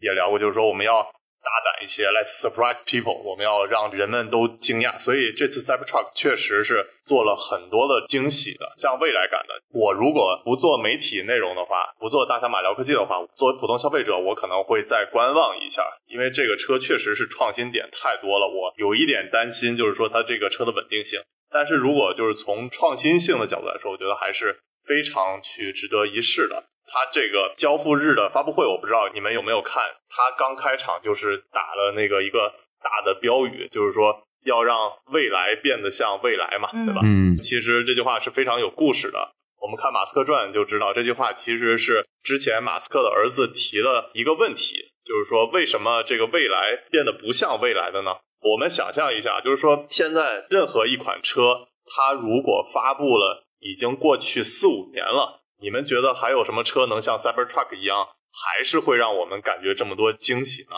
而且还有一个更酷的点，就是说它发布这么多年前，还没有车企敢超它。嗯，对，因为它辨识度实在太高，而且太不容易超了。补充 Danny 说的，他其中一个儿子提出，为什么未来看起来不像未来？其实他这个儿子啊是有非常严重的孤独症，他是一个孤独症患者。那马斯克小的时候也有这个病，但是这种人呢，通常他看世界的方式、提出问题的方式都异于常人。所以就让马斯克特别有共鸣。我觉得也是这种不是我们常人的人看问题的角度，才能够造出这样子的。对，这个也回到大卫刚才我们在开聊之前，我们再聊另一个话题，就是说怎样的设计师或者怎样的创始人才能支撑一个这样的产品的诞生？对，咱们拿服装行业举例子，就是我原来在英国上学，买这个亚历山大麦昆的衣服，大家都知道这个衣服是上面有铆钉，还有骷髅。这个实际上在咱们东亚文化圈并不是特别接受啊，尤其像我妈这一辈，她觉得你这个衣服不好好穿，弄个骷髅丧了吧唧的干什么，对不对？但是当当我了解到亚历山大麦昆这个人的时候，我觉得他设计这个衣服就是他的风格，而且辨识度真的很高，就是怎么变都是铆钉加骷髅，大老远就能辨识到。然后你去夜店蹦迪啊，就是他没错，绝对那就是那个大卫站在那儿，绝对没错，就是就是特别有辨识度，我就很喜欢这个衣服。但是后来我想想，为什么是这样？为什么海澜之家和优衣库他 不这么做？呃，因为海澜之家和优衣库的设计师首先在做这些产品的时候，就跟刚才咱们聊的 Model 3和 Model Y 一样，它是走量的，它是就是要做的保守，更多人能接受，起码不出错。虽然不出彩，但也不出错。但是像麦昆这种就高定的衣服，或者说它本身是给一部分很小众的人做的。他又是一个在设计圈比较特立独行的人，当然还有像 Vivienne Westwood 这种啊，叫西太后这些人在女装也是这种特立独行的。所以只有这样的设计师，他本身的性格很强烈，他在圈内是以他的这种特立独行或者性格方面的特立独行出名的。然后我们对他的性格有了解，我们对他的产品加性格有了解，我们就会去买这样的产品。当你认可他的时候，但反过来想，就是说如果一个设计师他本身很平庸，他是个 nobody。他即使设计一个很出彩的东西，你会觉得他是不是在玩票，或者说你抓不住他的想法，因为他实在太平庸了。所以这个时候就会设计师和产品之间不够 match，不够匹配，你不会有这个冲动去买的。Cybertruck 和马斯克这个人的特立独行，我们之前聊过他的传记，我们都知道他是非常的匹配的。所以当如果我们认可他这个人或者认可他这种性格的时候，那我们就会欣赏这样的产品。对，是的，而且我觉得不只是特斯拉，大卫之前还跟我们说过。那现在为什么魏小李就敢设计的会比较激进一些呢？对，之前也是朋友问说，这个魏小李的设计越来越特立独行了，国企怎么会就设计上一直不在线呢？后来跟他们开玩笑，我说那你要知道这个决策流程是什么样的。这个理想汽车它叫理想，小鹏汽车老板叫小鹏，这个东西是挂着他的名字的。然后这些人在网上又是性格很有标签化的，比如说理想经常会大放厥词哈，小鹏也会大放厥词。如果你认可这样的老板。你一定会认可他这样的产品，但是作为一个大国企、大央企，它往往是组织决定，或者说是书记决定的。那书记端个茶杯过来看这个车，哎呀，你这个角太凸显了啊！小朋友，赶紧赶紧给我改一改啊！端着茶杯又回去了，下个月再回来见我吧。你可以想象到他这样的决策流程和拍板人的这个思维定式，他不可能设计出一个出彩的产品，他只能不出错，或者说美国有什么，他紧接着抄，因为这个是。在内部决策当中最简单的啊，就是美国人有，那我们照他做应该不会出错。他已经给你验证过了，就像之前咱们跟这个依然聊过，苹果手表已经给你验证了，手表应该长成方的，你就别搞那个圆的，所以都搞成方的。苹果告诉你应该怎么做，你就怎么做，反正内部流程下来不会出错。这种大型的这个国有的组织，它往往是这样做决策的，所以就是说它的产品不出彩也可以理解。大卫说的，我觉得大部分是正确的，但也有一些我觉得做的还不错的车企，比如说长安和华为，还有宁德时代做的那个阿维塔，其实他们的那个设计也是挺出彩的。对然后回到这个 Cybertruck，对于这个车的外形确实是争议很多，不仅是刚才艾玛之前最早说的，就是现场会有很多的争议，还有我看马斯克传里头，就是说他们特斯拉自己内部的设计团队，France 领导的那个设计团队也是对这个车争议很大。这车发到国内 B 站，那肯定就被大家损的很多了嘛。就是说什么一块钢板的艺术之旅啊，对，反正就说是手工梗造出来的车嘛。这个确实是争议很大。但是我看有一些这个外媒比较著名的媒体，比如说刚才我说的三 D 马荣，嗯然后还有 MKBHD，对这个车都是非常认可的。三 D 马荣他就说是三十到四十年来他见过最有标志性的车。MKB 列也也说，就是说这个车确实是目前最有趣的一个车。我上次看到这么有趣的车啊，就美国车，咱们不说意大利和这个欧洲人设计的车，因为那些车往往带有这个欧洲人的艺术气息。上一次的让我很惊艳的美国车其实是吉普和悍马，就是你你想想，吉普车特别特别跳，就是在那个年代，在一九四几年是很跳的一个车。就那个时候的美国小伙子，以能戴上雷朋的墨镜、抽上这个万宝路的香烟和开辆吉普车为荣。就是你看很多美国电影泡姑娘，就是这三件套啊：皮衣、墨镜、万宝路的香烟和一个吉普车。悍马车也是非常跳的，就你大老远就知道它是个悍马。但这两个车有一个共同点，实际上它们都是美国国防部为战争准备的。吉普车之所以叫吉普，实际上它原来的工程代号叫做 GP（General Purpose Vehicle）。为什么叫 GP 呢？因为美国人要二战参战了，要登陆，要把大量的物资运到欧洲和太平洋的这个前线。他们国防部就下一个订单，让大家来招投标，就说这个车要像羚羊一样轻巧，像驴一样能驮东西，并且很容易拆，很容易装。所以最后就搞出来这个吉普车，叫做 General Purpose Vehicle（GP）。GP 后来就留下来，就二战之后就留下来了，叫 Jeep。然后悍马也是，悍马也是美国国防部就发了一个这样的清单，说大家来招投标吧。然后叫 Humvee，Humvee 的这个全称是 Heavy Utility Mobility Vehicle，反正也是这么一个拼写。然后也是大家招投标啊，后来就搞出这么个东西。其实本质上是给战场上用的，所以你你能看到这两款车为什么跟美国主流公司设计的车那么不同？因为它承担了很多这个战地的使命，然后其实是军转民的这么一款车。我觉得这车还有一个特点，大家都知道，其实皮卡这个品类在美国是很流行，对，特的 F 幺五零嘛。但是在中国，其实很少人去买这种皮卡，除非你去搞那种硬核的越野啊，或者是像做媒体这些拍摄车啊什么的搞这种皮卡。但是呢，我觉得这个车还有一个特点，就是说是否有一款车可以让你对一个你本来不感兴趣的一个车的品类感兴趣了？我觉得这个还是一个挺好的评判标准的。我觉得 Cybertruck 它就做到了。就本来我对这个皮卡这个品类完全就没有什么兴趣，我觉得有点货拉拉的那种感觉。但是 Cybertruck 感觉完全不同的。那与此同时，我发现最近其实中国有些车企，它做的那个 MPV 也让我感觉就是说，本来对 MPV 这个品类一点没兴趣的，但是像理想的 Mega，然后小鹏的呃 X 九，然后还有之前极客的零零九，其实我觉得都还是做的很不错的。我觉得 Cybertruck 也是属于这类车，就是让你对一个本来不感兴趣的品类重新感兴趣了。我觉得这个是挺难的。对，我觉得那个理想的这款高铁啊，是确实做的很跳。这个车也让我有很大的兴趣。就是如果我买 MPV，我也想考虑这个理想。但是最近这这个，因为这理想车还没有发嘛，所以小鹏这个 X 九这个星舰车，我也是挺有兴趣的。因为毕竟作为两个儿子他爹，不能只顾着自己嘛，得买一个全家用的车嘛。对，而且这种就是设计很跳的车型，它还有一个优势，它能让男女老少都记得住，而且认得你。其实你想一想，就比如说你随便抓一个小孩，或者随便抓一个女生，摆几辆皮卡让他去认，他是很难认得出来的。但是就是 Cybertruck 这样，谁都不会忘记。嗨，你在海澜之家中间放个亚历山大麦昆，那肯定，那肯定认得出来啊。其实我看了这场特斯拉这个 Cybertruck 的交付活动，说实话，我觉得这场活动办的挺失败的。从开场来说，就是整个灯光就没找好，就马斯克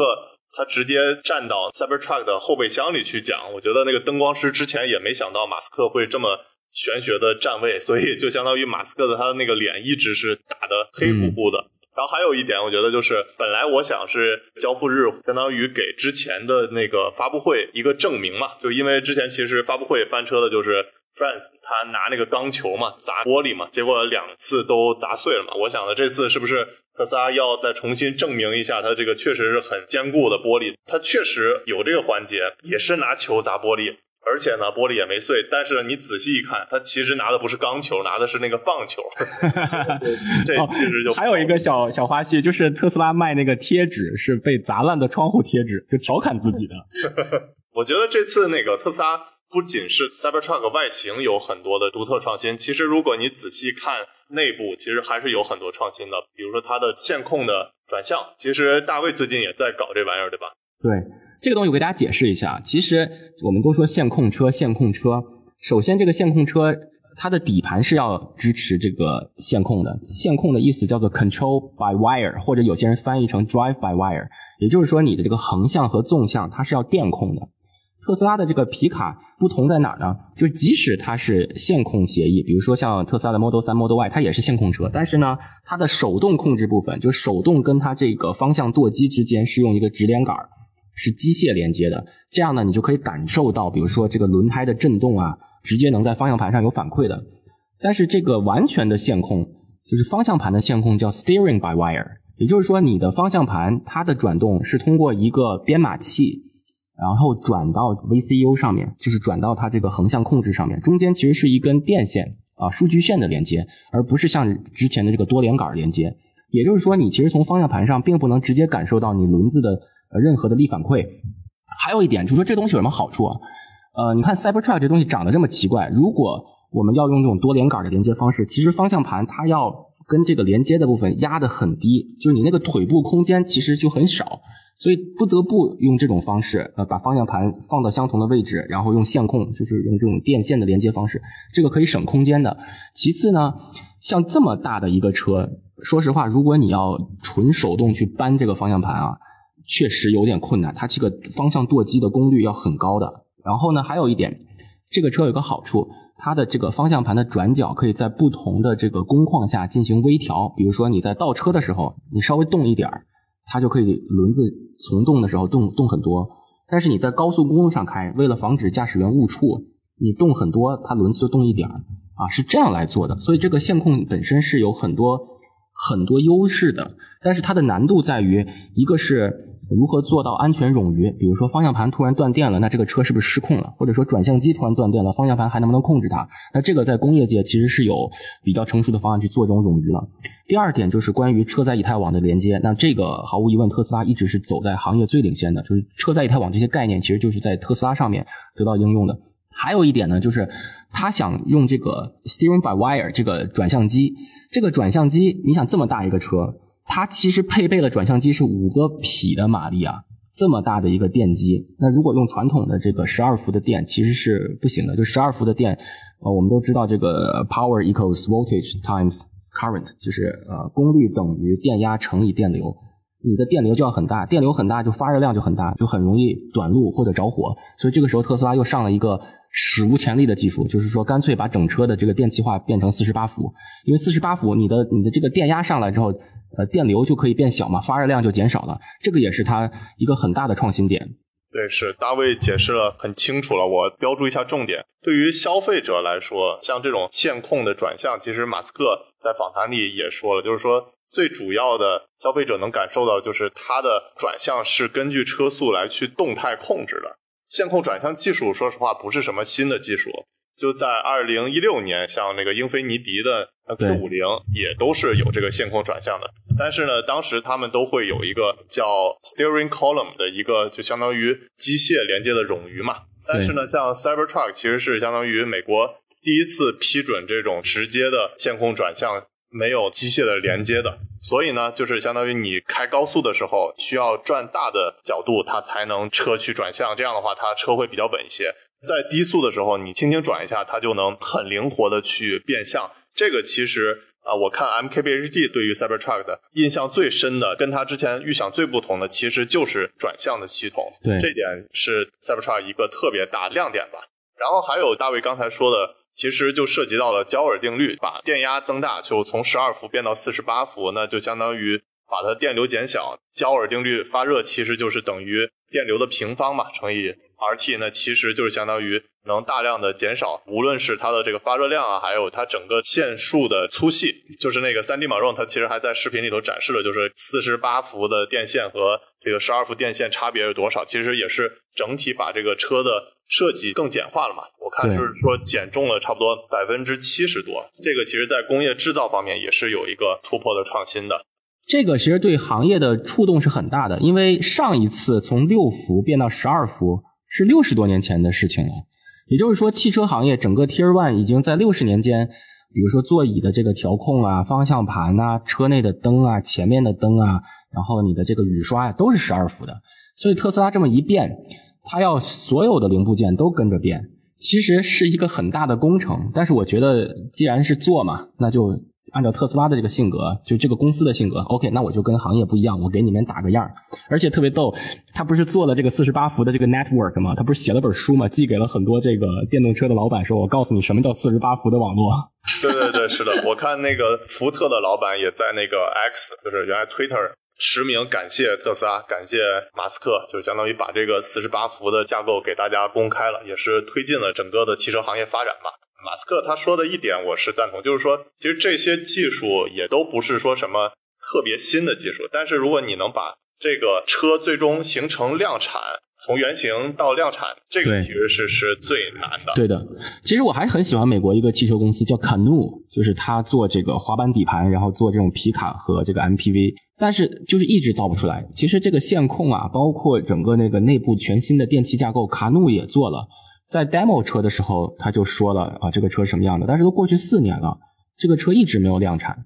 就是回到刚才咱们说的，确实做一个 demo 车呃很容易，但是做一个量产车其实是非常累的。我觉得这甚至不是说几倍几倍这样的累，它是成一个几何式的增长。对，所以我们会看到有很多行外人就会笑说：“啊，这个是个半导铁盒。”但是其实行内人对特斯拉的这个车，它造出来是非常五体投地的。就是不要说你从研发到大规模量产，我就说一个我我自己经历的案例啊，就是我们帮着中国这些车企运各种车到中东，就发现国内有一些新能源车一个很小很小的创新功能，比如说阿维塔，它就取消了那个物理后尾窗，你就不符合上牌要求了。你就要重新跑到另一个城市做一个车辆安全 pass 报告，重新录入系统才能上牌。那你想想，这只是一个很小很小的创新功能，但是在 logistics 层面都要费老劲。对，如果你这个无论是从材料学的角度，还是从设计的角度，还是从像刚才说的线束各种后面还要质检，还要大规模量产。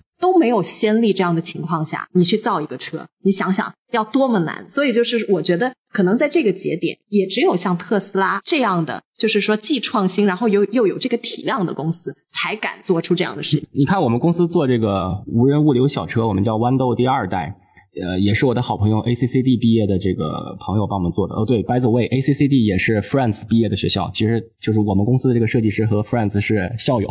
所以设计了这么特立独行一个车。这个车呢，今年已经量产成功了，所以我们接下来就批量交付。但是在这个量产过程中遇到非常非常多的问题。因为我我跟我那设计师沟通，他说你不要跟我妥协，我就是不能有任何的传感器的漏洞，就是因为我们那个车也是一整个面罩，前面所有的相机全都包在里面。我说这个面罩它是不是一个平面啊？那这个相机它这个光进去还要折射呀。他说我不管你，你想办法，总之你不能在我设计上面给我打洞。你要给我打洞，你就不要说这车是我们设计。后来我们就要想怎么去做这个一体化的亚克力的玻璃，然后找到我们这个公司，然后整车呢又是对称的。对吧？然后我们这个激光雷达顶在上面，这里有很多呃设计上的美学，但是在工程上还是挺难实现的。包括如何做防水，这个车门如何像老鹰门那样打开，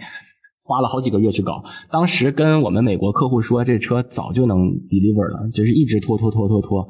就是因为卡在这个量产环节。所以我也特别理解，就是从设计一个产品到最后量产，其实这难度是很高的。对，到时候我们视频版可以把大卫公司的车给大家放上去看，也是那种有点不锈钢的那种感觉啊，有点像圆润版的 憨憨版的憨憨版的 Cybertruck。对对，这个车还要参加明年的红点奖的评选，还有 IF 奖的评选，我们觉得应该是应该是可以拿到这样的设计奖的。不过我想补充一个不同观点，就是我感觉 Cybertruck 它确实创新很多，而且它能量产上路，但是我觉得这可能也是美国会给它开这种绿灯吧。毕竟这个特斯拉在美国电动车行业那么大的影响力，但是我觉得这车如果到中国来说的话，它确实还是有不少的需要再去批准啊什么的。对，等到我们拿到车就应该挺晚的。先给它贴上三 M 的红白条，因为它超纲了。就是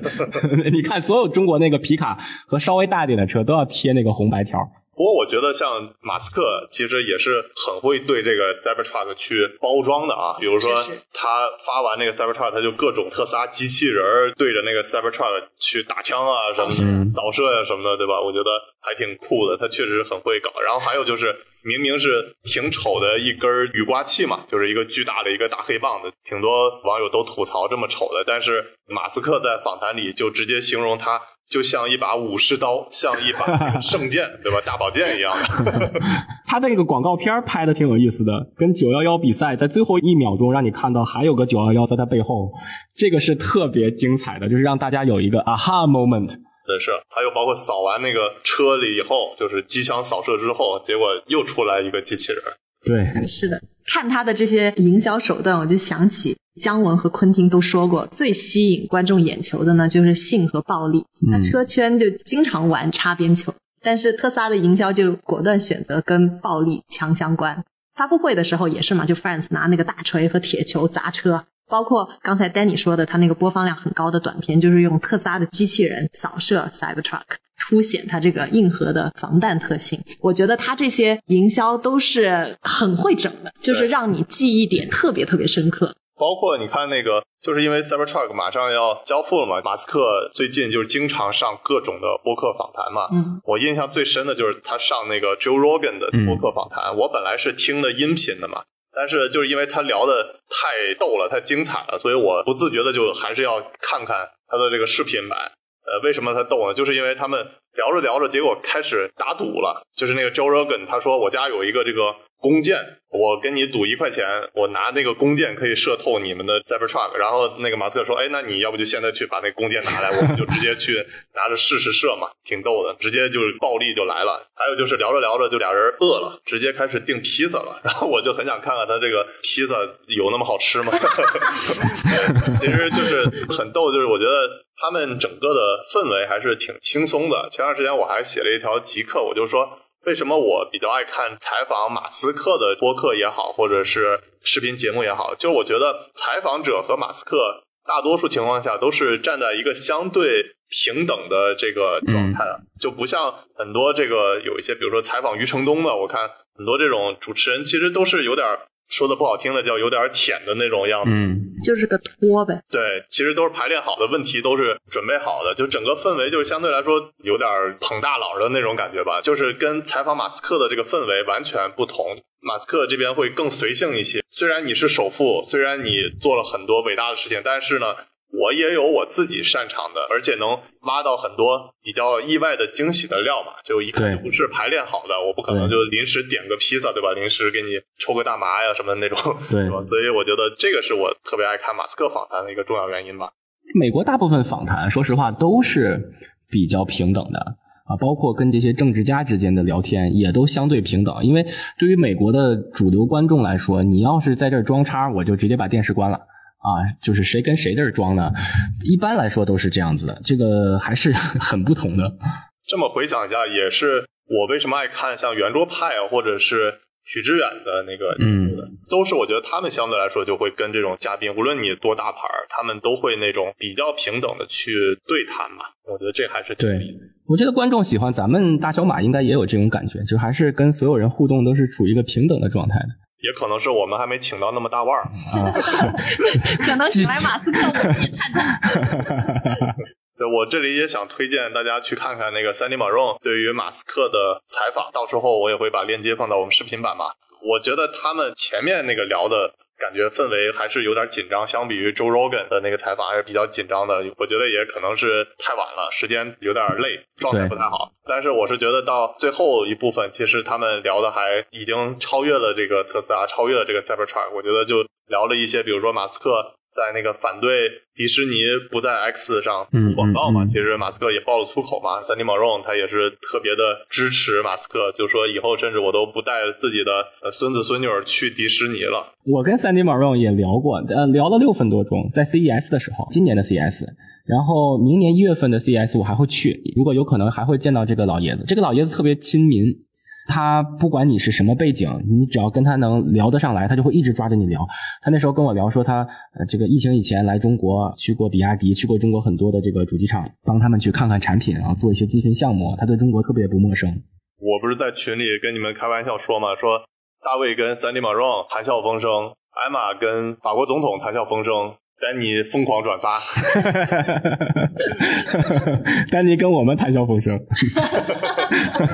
对，相当于间接跟马斯克谈笑风生了。是是是是，四舍五入了，算你赢。然后我仔细也看了这个 MKBHD，它对于 Cybertruck 的测评，其实还有一些挺好玩的，我没想到的亮点，就是比如说它的这个后座也是可以像那个极客 X 一样往上翻折的，其实就整个的这个。货拉拉的空间是相当的充裕的，而且它那个前备箱也都是可以电控开启的嘛。后备箱我觉得最逗的一点就是说，它可以在上面再去加电池，它的那个续航可以更进一步增多。然后我仔细想了一下，这玩意儿怎么跟那个未来的换电怎么有点像呢？就是自带背着电池，有点像七十五度升到一百度的。对，你看 MKBHD 在评价这个 Cybertruck 的时候，把前备箱打开放两个箱子，然后还加了个软广。哦，大大家如果喜欢我这个箱子，这箱子什么牌子的，可以去买，下面有个链接。对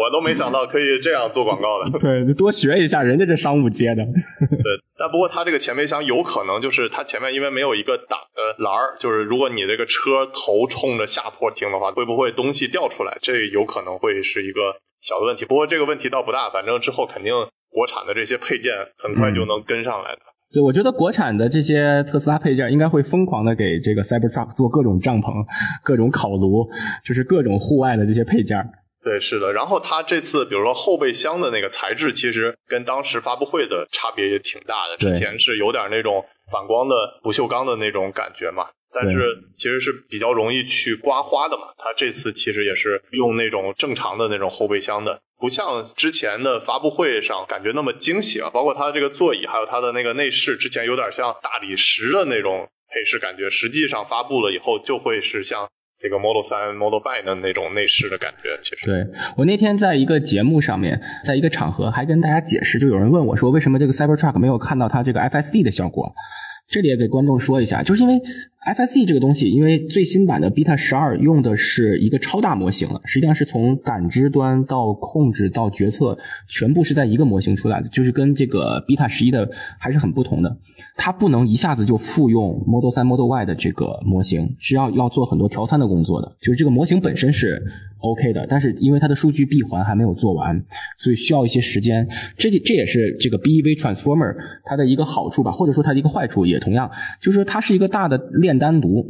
那么一个炼丹炉，我们需要很多的数据喂进去，然后专门针对这个车型的 A、B、C 柱啊，或者说这个传感器的外参进行调试，然后数据再做闭环。那这件事情其实是不是像传统的激光雷达，就是我相同的位置啊，我就可以直接复用原来的这种卷积神经网络。在 Transformer 这种体系下，其实不能这样做到的，是还是要根据车的不同的位置去标，标完之后再去跑，跑完之后把数据标注好，再回来喂进来，再进行训练。这个过程可能需要三到六个月左右。所以咱们再看，就是说可能三到六个月，这个 FSD 才会在 Cybertruck 上体现。对我最近也看了一些 FSD 在美国表现的这个视频，反正我是觉得就是它现在在美国肯定还是表现比较遥遥领先的嘛。相比于其他竞争对手，但是呢，它确实是没有经过中国这种路况的这么卷出来的嘛。所以的话，它之后也是有消息说来中国的话，我觉得它还会经历一段要学习测试啊什么的。其实不一定表现就比我们国内的小鹏啊、阿维塔、华为这些强。但是与此同时，我发现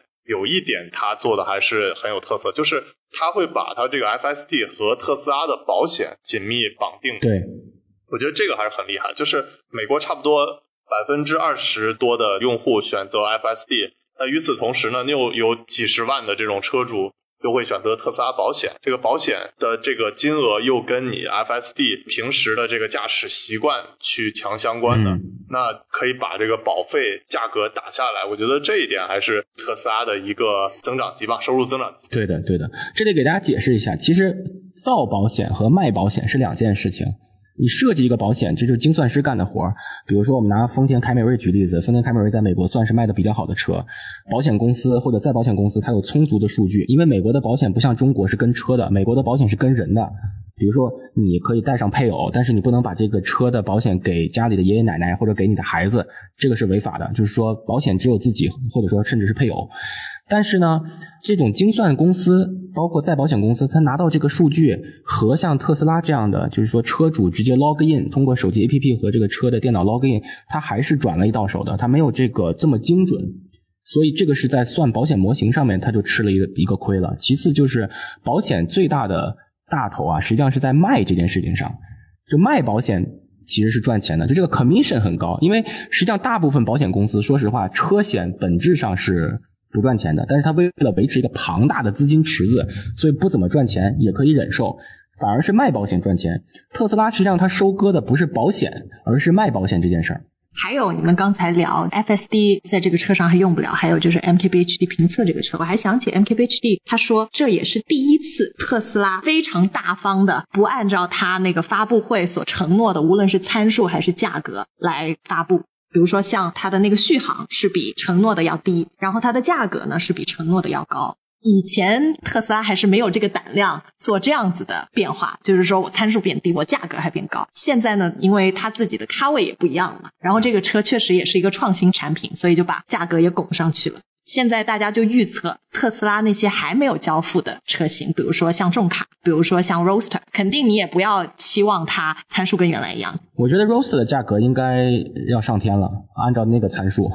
基本上是奔着法拉利的价格去了。我觉得也是因为它毕竟这款车的创新点太多了，所以稍微缩点水，大家的这个注意力也不会那么的集中在它这个缩水方面。如果你把那个 Model Y 当时缩水的话，那大家。肯定会骂街的吧？你已经海澜之家了，你再给我缩水，你这太没意思了。